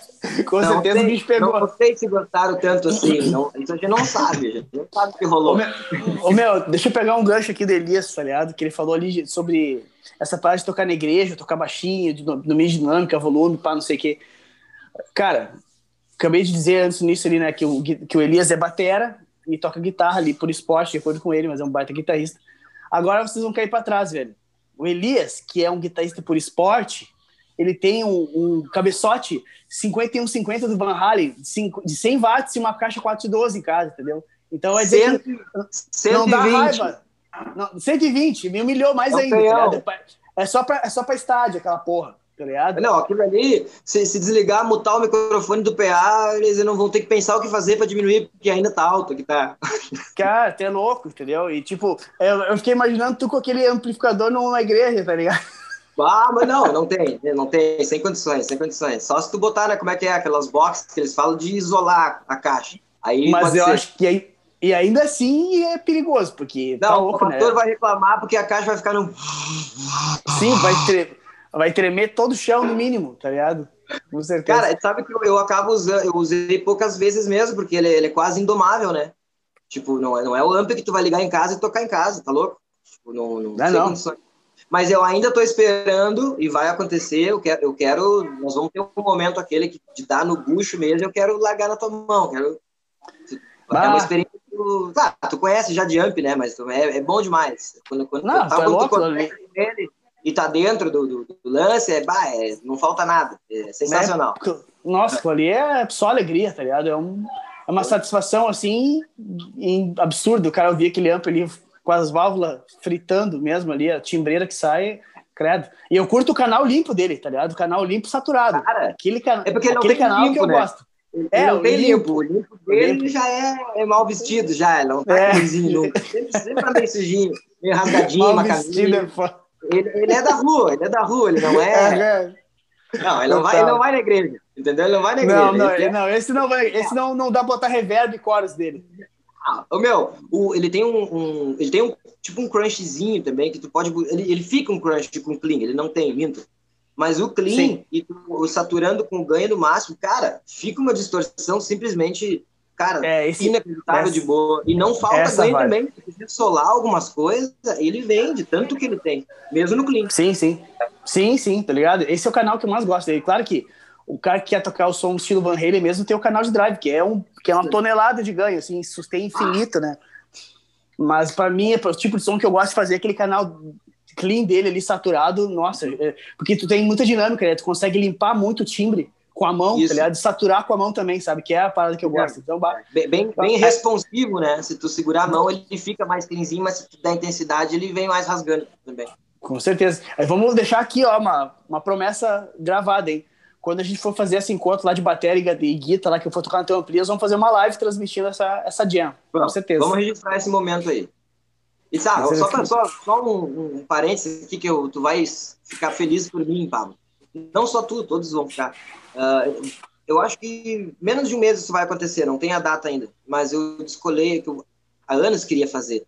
Eu, eu vou me isolar ali para os lados de Santa Maria de Herval, numa, numa casa no meio do mato, vou ficar tipo uma semana sozinho ali e eu vou levar ele, eu vou mirar para a montanha, para os troços e vou dar ali no meio. Isso aí vai ser lindo demais, tá ligado? Que massa, porra! Eu, eu mais nada e fui no 10. E azar do goleiro, tipo. Coisa linda. Ah, aí sim. É uma coisa legal, acho. Imagina que meu cara não, não voltou mais, ficou lá. Não, ficou, ficou lá, virou ermitão lá no meio do mato. Enlouqueceu. Bah, o maluco da guitarra não saiu mais da cabana. Show de bola. Meu, uma, uma curiosidade só que me bateu. Tu, tipo, tu começou na igreja, teu pai era pastor, e depois tu disse que na tua caminhada tu teve uma banda de metal, né? Uh, como é que foi o, tipo, essa, essa tua transição em relação, tipo, o teu pai reagiu bem a isso, não reagiu? Porque deve ter muita galera que passa pela mesma coisa, né? Como é, como é que, como é que para ti foi essa transição em relação a compreender as coisas? Um, tipo, com algum, alguma possível resistência do meu pai ao estilo de isso. música, é isso? Isso, isso aí. Não, na verdade, alguns eu sei que ele não gostava pessoalmente por não não enxergar talvez beleza na. E hoje em dia talvez eu entenda que talvez ele esteja certo, né? Com a visão que eu tenho hoje. Cara, sou sincero, né? Sou sincero. O cara dá um rolê, às vezes se perde um pouco na jogada, né? Hoje tu pensa assim, bah, fui longe, né? Talvez aquilo ali tenha era mesmo, legal. Mas tudo bem. Ai, ai. Faz parte da trajetória que o cara navegou, né? Como eu disse, tudo formou quem o cara é e é legal saber que existem muitas coisas. Mas onde eu quero chegar, meu pai era um cara muito para frente, entendeu? Ele ele era muito fora da caixa. Então, tipo, isso nunca foi um problema, assim. Eu, lembro de até imagens, assim, talvez ele viu escutando uma coisa e fazer meio que ah, tu acha legal isso aí? Tipo, sabe? Talvez meio agressivo para ele. Mas, mas nunca de, de, incomodar e acho que tu não deve ouvir. É só a opinião dele, né? Ah, eu, eu tô achando palha isso aí, mas tudo bem. Então, talvez até tiver, devesse escutar ele mais antes. Né? Tipo, é, esse pá não é tão bom mesmo. mas, enfim, eu, eu achando que já entendia, né, por, por estar estudar, estudando aquilo, inserido nesse universo, tipo assim, ah, tá, o Corão não sabe nada, né, o cara tá fazendo um lance tri difícil, tá tri massa, ele tá fazendo tri bem. E aí ele que não entendia nada, talvez recebendo puramente como música, ah, que zoeira, né, tá ligado? É muito sim, provável sim. que tivesse mais certo do que eu. Não porque é ele, mas porque ele estava ouvindo como deve ouvir, um todo como música, né? E o cara, às vezes, tá nas ferramentas, nas coisas, querendo descobrir joia onde não tem, né? Sim, massa. Ah, legal, legal, legal. Que bom, né, meu? Que bom que, que teve essa, essa compreensão e essa... Aceitação. Essa liberdade também. Ele, ele te proporcionou a liberdade de, de gostar também, de, de aceitar que tu, tu gosta, respeitar o teu gosto. Massa isso. Porque... Interessante. Fala, pode falar aí. Não, não, continua que depois eu, eu faço adentro. É, pode falar. Porque não é a maioria, eu acredito, assim, sabe? De, eu convivi muito, muito também dentro do ambiente igreja, uma igreja adventista, assim. E, cara, para mim era sensacional. Eu, eu nunca fui religioso, assim, nunca fui uh, de, de nenhuma religião, assim, de frequentar, nem nada disso. Mas na época eu tive uma namorada que era adventista, ela pedia pra eu ir, eu ia de boa, não era uma parada que me incomodava. O que assim. o cara não faz, né? É, e na época era, era muito maluco, meu, porque eu, cara, eu era metaleiro na época, né? Então eu usava brinco e adventista, as mulheres não usam brinco normalmente, sabe? Ah. Eu tinha o cabelo, o cabelo compridão no meio das costas, usava a camiseta do Iron Maiden. E, tipo, cara, era muito maluco. Eu, eu, notava, assim, que era estranho, porque às vezes eu ia no cura, eu ia na igreja com a camiseta do Iron Maiden. Então era uma parada assim que, nossa, era agressiva para quem me olhava. Mas eu sempre fui sim, muito assim, sim. Eu, é, eu sempre fui muito. É. O 666 aqui, né? O mal, pastor de. É, é, Aham. E aí eu, tipo, fui meio do foda-se, assim, sabe? O que é que estão. Ah, estão me olhando e tal, e pra mim não me incomodava o jeito que me olhavam. E eu, muito pelo contrário, até conversava com quem tava me olhando, assim, pra mim sempre foi muito. Eu sempre fui muito de boa, assim, com as paradas. E, e, cara, foi, foi uma experiência massa porque eu tive contato lá dentro da igreja adventista com coral, sabe? Com banda que fazia aquelas uh, Ordem Unida, sabe? Banda tipo banda de colégio, assim, essas paradas, assim. E, cara, era muito massa, assim, ver, ver toda a interação da galera. Aprendi a tocar flauta lá com o maestro da igreja. Foi uma parada bem, bem massa, assim, sabe? Bem... Mas é, eu noto que não era a maioria que tinha liberdade. O pastor me olhava de um jeito massa. Ah, mas a maioria da galera da igreja não me olhava assim, muito. Mas o, o, adventista, o adventista especificamente, ele tem um lance até acho que um pouco mais das outras denominações, não comparando, obviamente, mas eles são muito focados. Né? A galera do, do tipo da adventista canta pra caralho. Eles são bons músicos pra caralho, eles são da nutrição, eles se alimentam bem pra caralho. Eu acho legal isso nele. Tipo, Leonardo Gonçalves, tem uma galera que é referência né? Pra galera fora da igreja. Porque eles sim, realmente sim. são, eu acho que eles são muito focados, né? Mas, cara, eu uma vez assisti uma, um show de uma banda adventista lá na igreja lá. E, meu, é, assim, ó, talvez tu te conecte com isso. Mas, meu, eu me apavorei, porque, tipo, era uma banda mesmo, tocando legal. E o Batera, meu, tocava a bateria no teclado, mano. tu imagina. Tu, tu, imagina como é que é acompanhar uma banda tocando mesmo. Não é uma parada assim, ah, era uma coisa simples. Não, era uma banda tocando. Eu não me engano. Valeu, valeu. Eu não vou falar o nome da banda, eu mentir. Mas, tipo assim, meu, era uma banda, tá ligado? E, e o Batera tocando teclado, eu, não, mano. Se eu acho que eu toco batera, é porque eu nunca tentei tocar desse jeito, que não. Tipo assim, era, era muito, muito impossível, sabe? Tipo, uma parada inacreditável para mim no, naquele momento. Mas sabe, cara, que, mas sabe que eu acredito realmente que, que dentro da, disso tudo que a gente vem falando até agora, se tu tem a, a expertise e a sacada de, de, de ouvir, de, é um grau de percepção que, que o cara vai adquirindo e que é eterno, né? O cara sempre quer adquirir mais e mais. É, é, o quanto tu dá zoom nas coisas, né?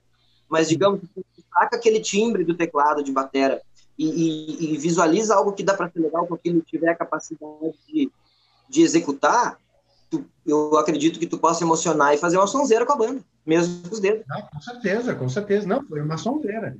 É que eu, é para é assim, a galera fala que para tocar bateria tem que ter coordenação. Para tocar bateria no teclado, o cara tem que ter coordenação. Na minha opinião, entendeu? Porque, tipo, porra, tu, meter ali, pô, o chipeuzinho no caixa, bumbo, e nos, nos, dedinhos aqui, ó, meu Deus do céu. Eu, eu experimentei tentar depois, né, depois que eu vi. Bah, tá louco. É, mas, mas tá dentro, tá dentro da, da percepção, porque se tu percebe e, concebe o que tu quer que soe, tu vai achar. E aí tu vai uh, programando e condicionando, né? Claro, o cara não chegou de primeira e fez aquilo, mas uh, é a percepção mesmo. Ou chegou, né? Vai saber, não sei. Olha que é aqui, aqui nesse aqui. Tum, tum. Só, só sai tocando. Três, quatro. Bah, cara.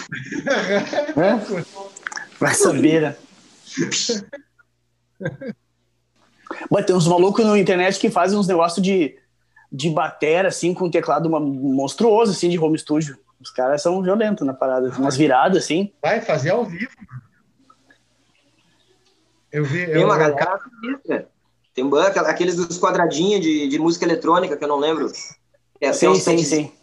Ah, uma galera, uma galera frita naquilo ali, vários dedos, né? Vários complementos. É não sei o quê, e vai num fio muito fluido. Sim, muito massa. Que Cara, só.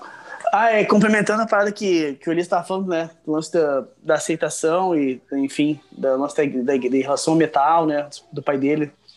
Que é uma coisa que eu não. Eu, apesar de ter muita gente que me segue ali, que é da igreja e tal, eu não tenho uh, tanto conhecimento sobre a parada, assim, né? Uh, tem alguns amigos meus que são, que tocam, e em volta e meia aprendo com eles sobre isso. E semana passada a gente fez um. um a gente tem um. Pra quem não sabe, a gente tem um blog, né? E toda segunda-feira a gente tem um artigo. Com, a gente fala sobre guitarra de forma geral.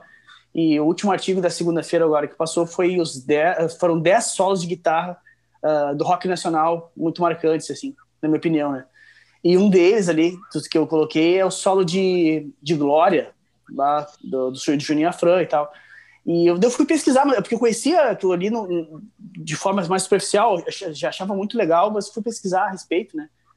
E daí eu fiquei sabendo um negócio interessante, né? Que dos anos 90, a igreja não tinha esse hábito, assim, de ter rock muito pesado, assim, sabe?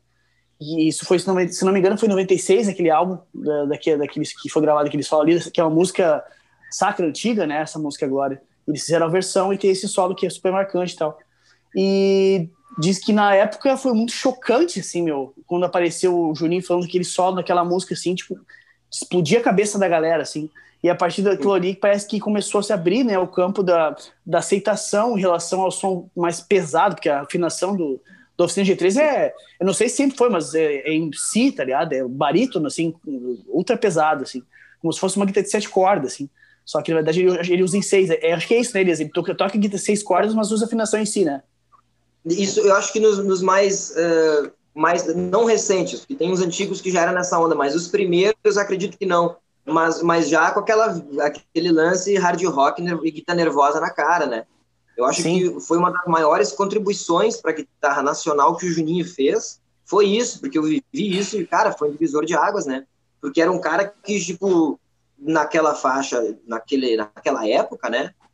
Tipo, um cara que já, já tinha um nível bacana e que no gospel, realmente, aqui nacional, ainda era um pouco novidade, né? Ninguém tinha dado a cara a tapa e ido de verdade com, ah, então vamos, né? E fazer uma introdução de um hino que é clássico, mundial, é totalmente tradicionalzão, né? Tipo, glória, glória, aleluia. E fazer expressivo na guitarra, eu acho que se é muito merecedor de tudo que ele é, né? Só por isso por ter tido essa coragem e, e, ter sido um divisor de águas e, e abrir o caminho para muita coisa, né? Para muita gente, né? Isso aí é muito grandioso. Então, tipo, que, que momento de iluminação do cara, na real, né? De, de, é. de coragem e fazer e ter ido contra a maré mesmo, né? Foi contra cara, um então, isso, eu ia falar isso agora, velho. Tipo assim, ó.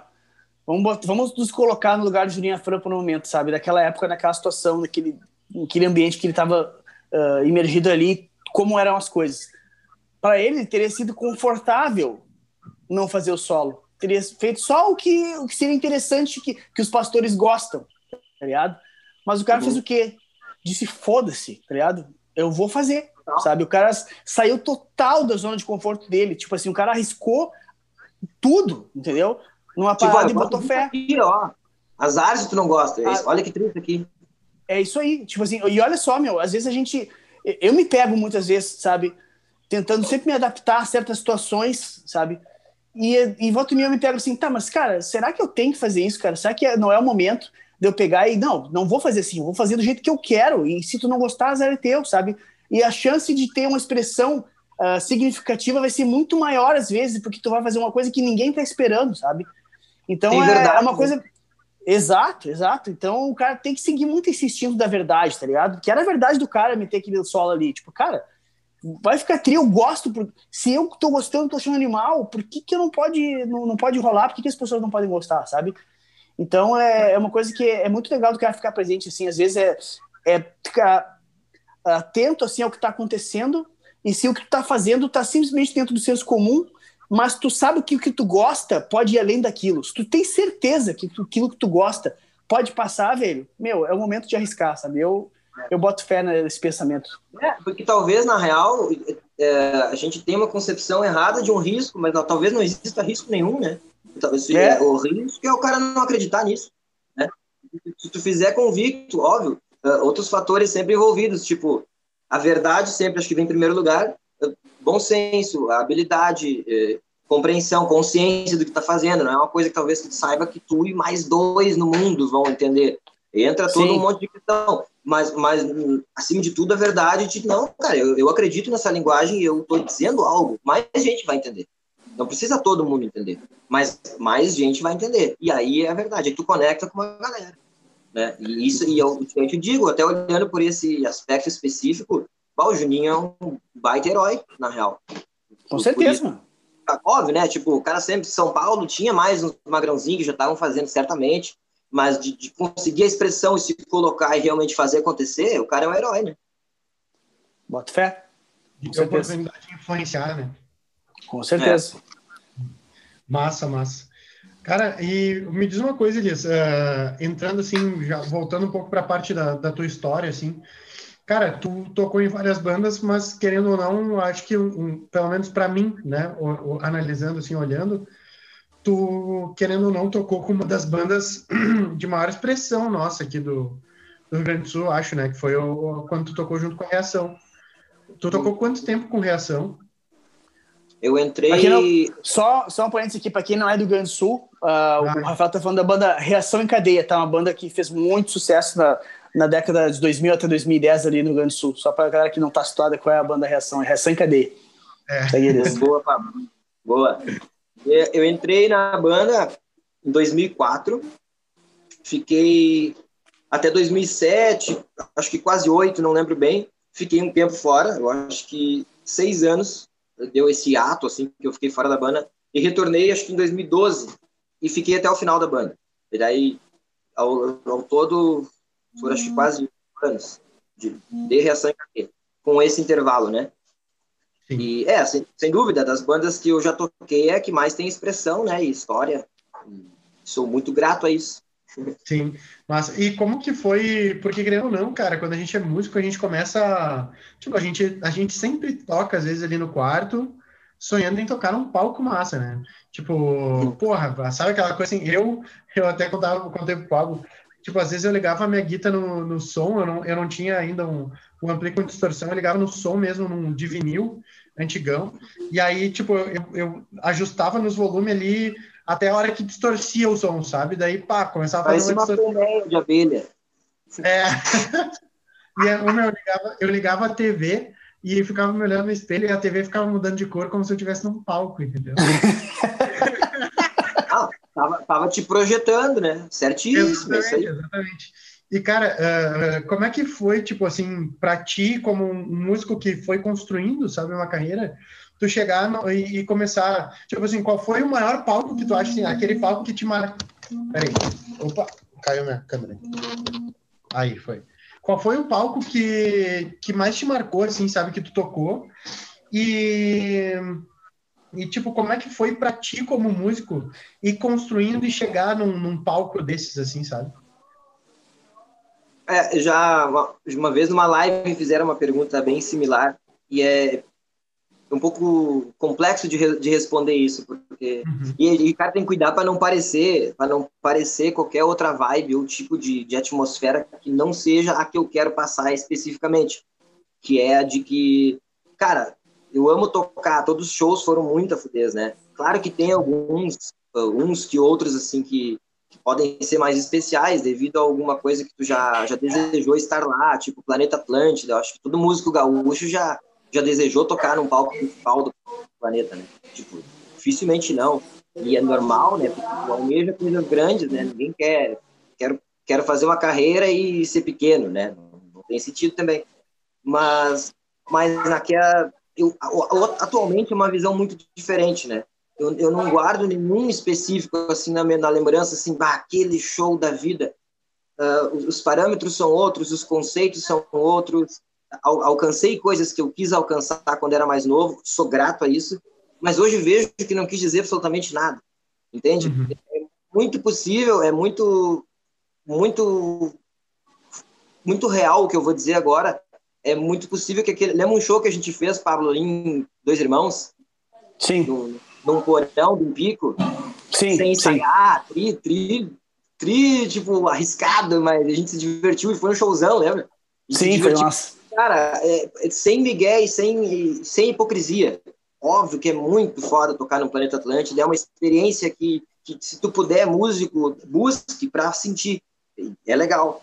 Mas, cara, é, aquele show com o Pablo num, num porãozinho, em Dois Irmãos, num pico que a galera tava pertinho, se sentindo, e nós se curtindo, e dentro do som, às vezes é muito mais a fuder, sabe? Do que num, num palco que é, é, tem muita, muita ligação com o ego, essas coisas grandiosas. Ah, o que motiva as tuas buscas, às vezes, não é a música, nesse momento, sabe? Tu quer tocar num palco, talvez para dizer pra galera que tu tocou no planeta, ou pra galera ver que tu tá no planeta. E, cara, grandes pica, tá ligado? Bem na real. E é os dois lados, né? É legal, eu sou grato, vivi isso, ah, não renego de forma alguma, mas hoje eu enxergo que, que, aprendi com isso também, mas que a verdade que me motiva e o que me proporciona mais prazer e as coisas que me marcam mais atualmente, como tipo, ah, um show que marcou, não não está nem um pouco ligado ao tamanho do evento, ao número de pessoas, mas sim ao momento que eu vivi. E eu busco conscientemente, cada vez mais, todos os momentos de show, viver esses momentos. Então, me permito em todos, assim, busco, né? Óbvio, uh, com as oscilações naturais. Então, todos os shows, assim, para mim, são momentos especiais. Eu sou grato por poder tocar, por estar ali dizendo alguma coisa para as pessoas. Cada etapa dentro das minhas limitações de consciência, obviamente. Mas, cara, muitos shows marcaram. Não saberia te dizer um, assim, bah, o show da vida, sabe? Tipo, assim, seria, seria injusto tantas coisas legais que eu já vi, com tantos shows legais que eu já fiz, com tantas pessoas legais que eu conheci, com tantas coisas legais que envolvem os momentos em que eu diz, diz óbvio, né? É lindo disso, que eu digo que foi especial, entende? Então, eu dei um rolê, mas acho que consegui explicar, né? É difícil responder, sim, sim. não tenho ou não tenho um momento, é, eu, eu, busco tornar todos eles realmente especiais, com consciência, assim, bah, que legal, vou tocar, eu gosto de fazer a... isso, vou, vou, vou usufruir vou tornar esse momento especial, né? Vou tornar ele um show inesquecível. Sim, sim. Sim, hoje tem esse nível, esse nível de mas tu não teve aquele assim que tipo, aquele que tocou e bah, aquele que te emocionou assim, não. Por exemplo, a, a, quando eu, a gente conversa ali com o Pablo, inclusive, olha que louco, né? Tu citou um, para ti um show de vocês ali que tu tava junto. E uhum. quando a gente conversa com o Pablo ali, querendo ou não, o show que deu naquela naquela paulada assim de de, de emoção, né, Pablo? Consequentemente, tu também estava junto, né? Por mais maluco que, que possa parecer. Que foi aquele do Festival do Rock Gaúcho, lá no, ah, no auditório. E outro, outro showzão, né? Na real. Tipo, ah, o Pablo Sim. me largou um pipinão na mão, né? Tipo, quando eu tenho tocar, deu, tá, beleza, deixa eu ouvir. Bah, ele chegou já, ele já entregou, ele veio com um discurso assim, bah, meu, eu enxergo poucos caras que, que tocariam como eu acho que tem que ser tocado, tu é um deles. Eu achei, eu achei muito legal isso, porque já foi um puto elogio. Né? Vindo de um cara que tem um conhecimento musical avançado, pensei, pô, que legal, bom que ele enxerga isso em mim. E aí eu fui tirando o som pensei, bah, filho da mãe. Largou uma bomba na mão. Mas rolou, né? Foi um showzão. Ah, foi muito massa, porra, foi do caralho, velho. Nossa, não tem como não, não falar daquele show lá a energia da parada, assim, foi monstruosa, tá ligado? Tipo, e para mim, é, é que é, naquele caso ali tem um apego diferente do teu, Elis, porque eu entendi muito bem que tu falou sobre os palcos grandes, shows grandes, que tem aquela parte do, do que, de, que tu faz a parada, né? Tu tenta te entregar do jeito que faça aquela parada rolar. E, e eu concordo, eu acho do caralho isso. Eu também tento fazer isso sempre. Mas ali naquele caso do show do Araújo Viana, cara, no Festival Rock Gaúcho, para quem não sabe, eu tenho uma banda autoral chamada Pedra de Roseta, e em 2017 a gente foi convidado por, pelo Neiva Soria, que é um, um produtor e músico muito famoso aqui, um dos dinossauros do rock gaúcho aqui, digamos, tá? E, e também é dono da, das lojas Good Music aqui em Porto Alegre, de instrumentos musicais, uma loja muito famosa. Fala. Só um resumo, Paulo. Só resumo, porque se o cara quiser saber o, a história completa, tem que ouvir o podcast anterior a esse. Ah, boa. Então, o que acontece, velho? Na, em 2017, a gente foi convidado para participar com a banda Pedra de Roseta nesse palco principal, vamos dizer assim, lá do, do Festival Rock Gaúcho, né? Que foi, a gente pode dizer, certamente que foi o maior festival de rock dos últimos anos aqui no Rio Grande do Sul. E tiveram muitas bandas famosas lá e, enfim, conceituadas. A gente foi convidado para tocar com a, nossa, com a nossa banda Pedra de Roseta. E naquele momento, deu uma casualidade muito grande do, do batera oficial da banda, Gustavo, não poder fazer o show porque estava viajando a trabalho em Minas Gerais e não tinha como ele cancelar. Já estava marcado, era uma coisa não, era inviável. E a gente, pô, a gente queria participar, né? E, cara, a primeira pessoa que me veio à cabeça e que eu tive certeza que conseguiria fazer o trampo foi o Elias, e eu falei com ele, porque os trabalhos de bateria da Pedra de Roseta são. Eu vou deixar para o Elias depois dar uma descrevida, assim. Uma descrevida é engraçado, né? Mas descrever melhor. É, porque são, a gente trabalha muito com a sapada de, de rítmica, né? E até com passos alternados dentro do, do conceito de groove. E é uma parada assim que não é qualquer bateria que tem essa habilidade, esse conhecimento, esse feeling de executar, sabe? E eu sabia que o Elias ia conseguir. E, cara, eu lembro exatamente quando é que eu falei com o Elias. Eu tava em Caxias, aqui, eu moro em Caxias, tô na praia agora, tava em Caxias. E fui no, tava numa praça lá de uma banda, sentei num banquinho assim, pá, vou mandar mensagem pro Elias, velho, que eu acho que ele vai aceitar. E eu mandei pra ele e tal, não, pô, vamos fazer, assim, pá, que massa, né? Que, assim, tô de primeira, tá ligado? Aí depois ele mandou uma mensagem igual, Pablo, isso aqui não é tão fácil não, velho. Ou isso aqui é xarope. não, eu, eu, eu falei, eu boto fé, meu, boto fé, boto fé que tu vai conseguir. E, meu, foi, no fim das contas, o que ele precisava mesmo era só ouvir as músicas várias vezes, porque a execução em si ele tirou de, de ficha, né? Mas ele tinha que não, ouvir é, as músicas muitas vezes, na verdade, né? Fala, Elias, é contigo agora. É, não foi... Eu, eu fui bem sincero quando eu disse assim, isso aqui não é, não é de Barbada. Mas tu tinha cantado a pedra, que tinha umas paradas, assim, de de tempos não tão tão padrão, coisa e tal. Não, beleza, vamos ouvir, né? Eu sempre, eu sempre entro neutro na parada, né? Não vou falar nada, só vou ouvir. Sim. Aí, e, e é realmente um, um nível de complexidade bem expressivo, assim. Mas eu gostei do desafio. Eu, eu curti justamente por isso. Eu disse, então, tá aí, vou, vou fazer, vou fazer. E aí, claro, o cara se doa, né? Eu ouvi bastante. E, e na real, até no primeiro ensaio que a gente já fez, já, já rolou até bacaninha, né? Mais do que eu mesmo pensei que ia rolar. Eu cheguei meio pedindo desculpa pra galera, valgurizado, ó, os sons não são de barbada. Né? Não, hoje vamos só se conhecer, né? Lembra? Cheguei meio que tipo assim. Sim, sim, sim, sim, eu lembro, lembro. exatamente isso. Ah, né? Não me aperta, tipo, não me aperta, calma lá. Mas rolou, mas rolou, foi soltão. E é, Nossa, inclusive, fica aqui a, sugestão pra galera que não conhece ainda, Pedra de Roseta, bah, de uma, de uma inteligência na composição muito legal.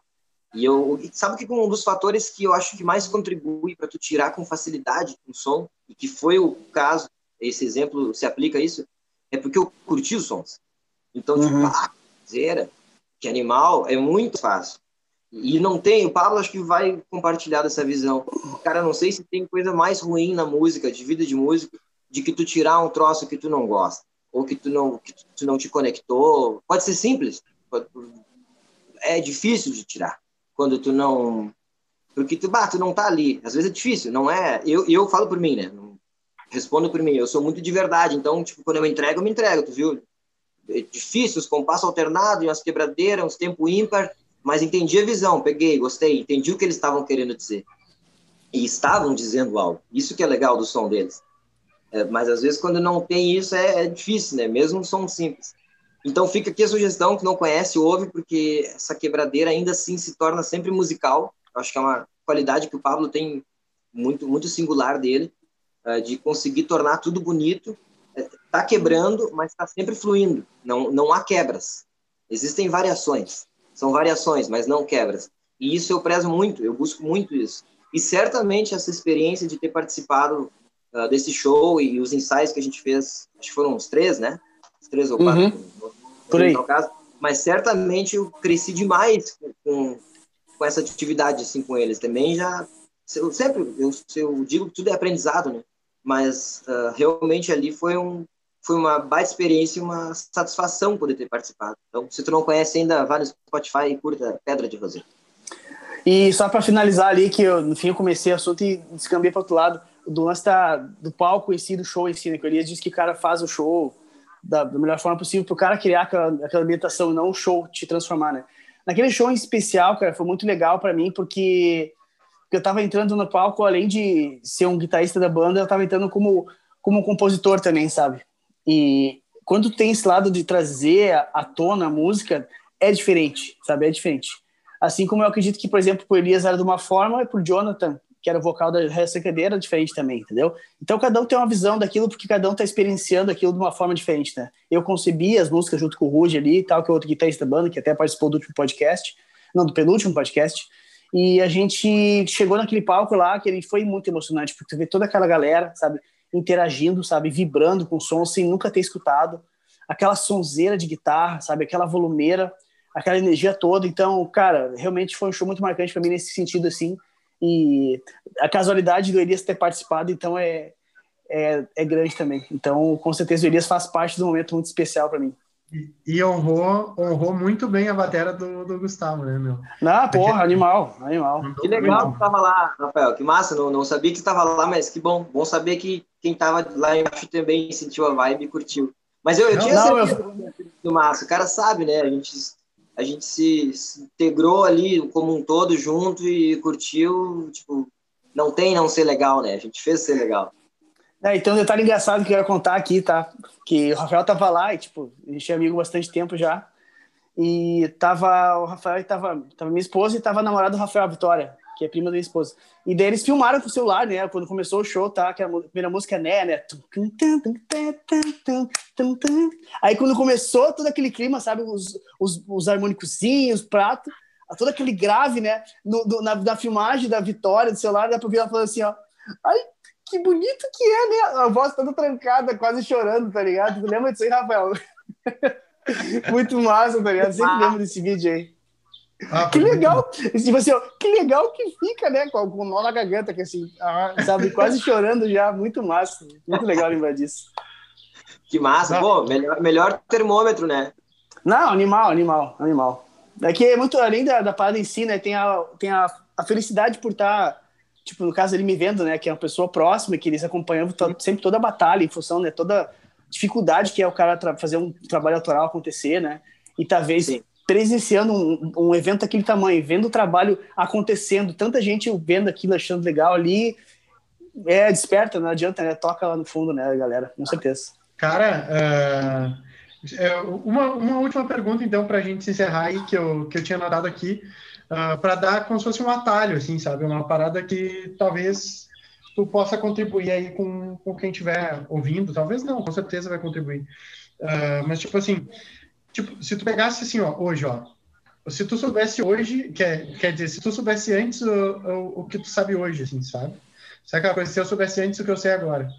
Uh, o que que tu talvez tivesse mudado no caminho de estudo, assim, principalmente de, de música? O que que, qual, qual é, o que que tu faria antes, sabe? O que que tu talvez mudasse na, na, no caminho que tu, que tu teve?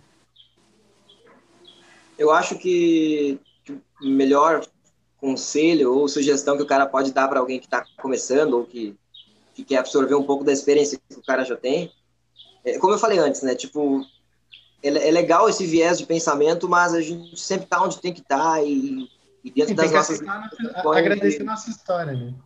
É, exatamente. Tipo, eu, eu acho que tipo, o, que tu, o melhor que tu pode ter em cada momento dentro, é fazer o melhor que tu pode fazer. E isso, isso é a única regra que vai se tornar viável uma sugestão de alguém que já viveu. Porque eu fiz o que eu consegui fazer no tempo que eu tive para fazer isso se aplica a âmbitos maiores, né? Então, tipo, se eu, se eu tivesse a consciência que eu tenho agora quando eu comecei, tá louco, né? Tipo, seria sensacional. Eu, ia ser, eu acho que eu ia ser um cara prodígio, ia, ser, ia viralizar os vídeos, uma criança tocando, qualquer pessoa, seu Pablo, qualquer cara que. Porque existe uma trajetória que é inevitável, né? Tipo, então, de certa forma, atalho real não existe. Tu vai fazer a tua caminhada. Aí o que eu posso te dizer é que na tua caminhada, faz o melhor que tu puder, entendeu? Esteja o mais aberto que tu puder, olhe para o máximo de coisas que tu puder, esteja atento a tudo que acontece ao teu redor, aprenda com tudo que tu viver, com tudo que tu experienciar, com teus erros, com as rateadas, com os vacilos. Não perde tempo constatando que talvez foi para um caminho errado. Foi para aquele caminho. O que, que eu aprendi com isso? Ah, aprendi que talvez, beleza, valeu, entendeu? Mas sempre busque fazer o teu melhor e, e, consequentemente, cara, ser tu mesmo é o melhor que tu pode fazer. Simples assim. Seja você, entendeu? faça o que tu sentir que tem que fazer, mas com qualidade, de verdade. Esteja ali. Não faz pela metade ou não faz não estando ali. Que as coisas, tu vai criar o teu caminho e tu vai conhecendo o teu caminho. Nossa, muito bom. Isso aí, então, gurizada. Vamos, vamos partir para o Pablo aproveitar a praia, Léo aproveitar a praia. eu, cê, cê, eu, eu, vou aproveitar, sabe o quê? Eu vou cortar bacon agora, velho. Cortar bacon para farofa preparar aquela janta, porque querendo ou não, a gente está gravando no dia 24 de dezembro. É, com certeza vocês vão estar vendo isso em janeiro, mas hoje para nós aqui é dia de Natal, aquela doideira, aquela correria de sempre. Eu ainda quero comprar os presentes agora. Pablo. eu te visitar, eu quero que tu faça uma janta, porque eu sei que tu cozinha bem. Vambora, vamos, vamos dar vamos dar com certeza. Co cozinha tão bem cozinha tão bem que tá sempre colocando um molho na guitarra. É, sacou? sacou? Esse molho, ó. Show. Valeu, Elias, pela, pela participação, pela presença, por compartilhar com a gente toda esse, essa tua história, essa tua, essa tua experiência de vida, que, tipo, é o que faz o, qualquer pessoa ser cada vez melhor, é a história que ela teve, se orgulha de ter. Não sei se se faz sentido o que eu tô falando, mas é, no, meu, no meu ponto de vista, nossa história mostra quem a gente é hoje e obrigado por compartilhar a tua história com a gente.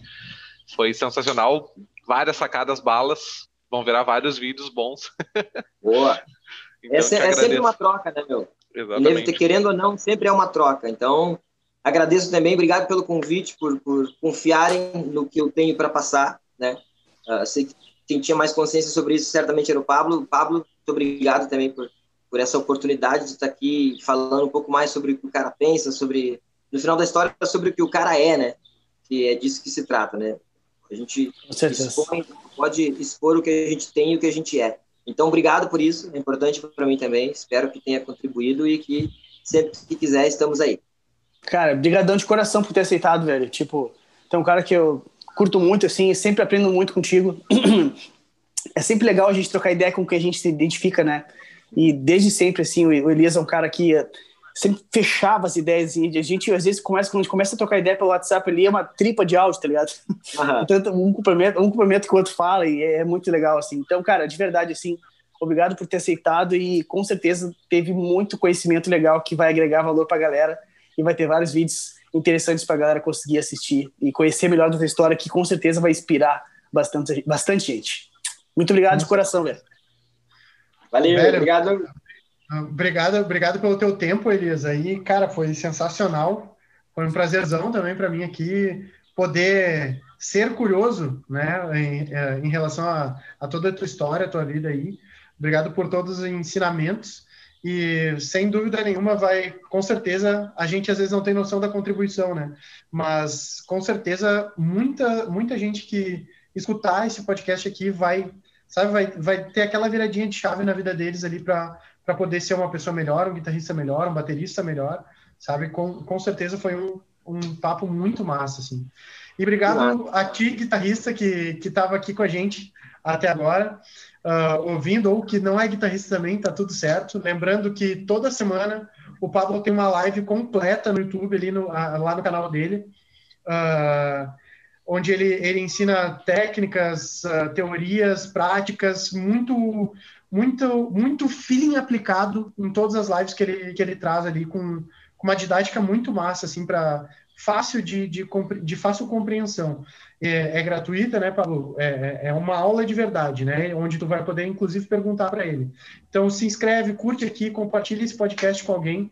E aqui embaixo tem um link também de um grupo de Telegram, onde o Pablo compartilha sacadas pequenas que podem dar uma viradinha de chave de uma forma simples aí no, no teu estilo de tocar guitarra e na forma como tu compreende a guitarra também na tua, na tua vida. Aí. Beleza? É isso aí, fechou, gurizada? Valeu, tamo junto aí. Um abração, senta a paletada e bora sangrar os dedos.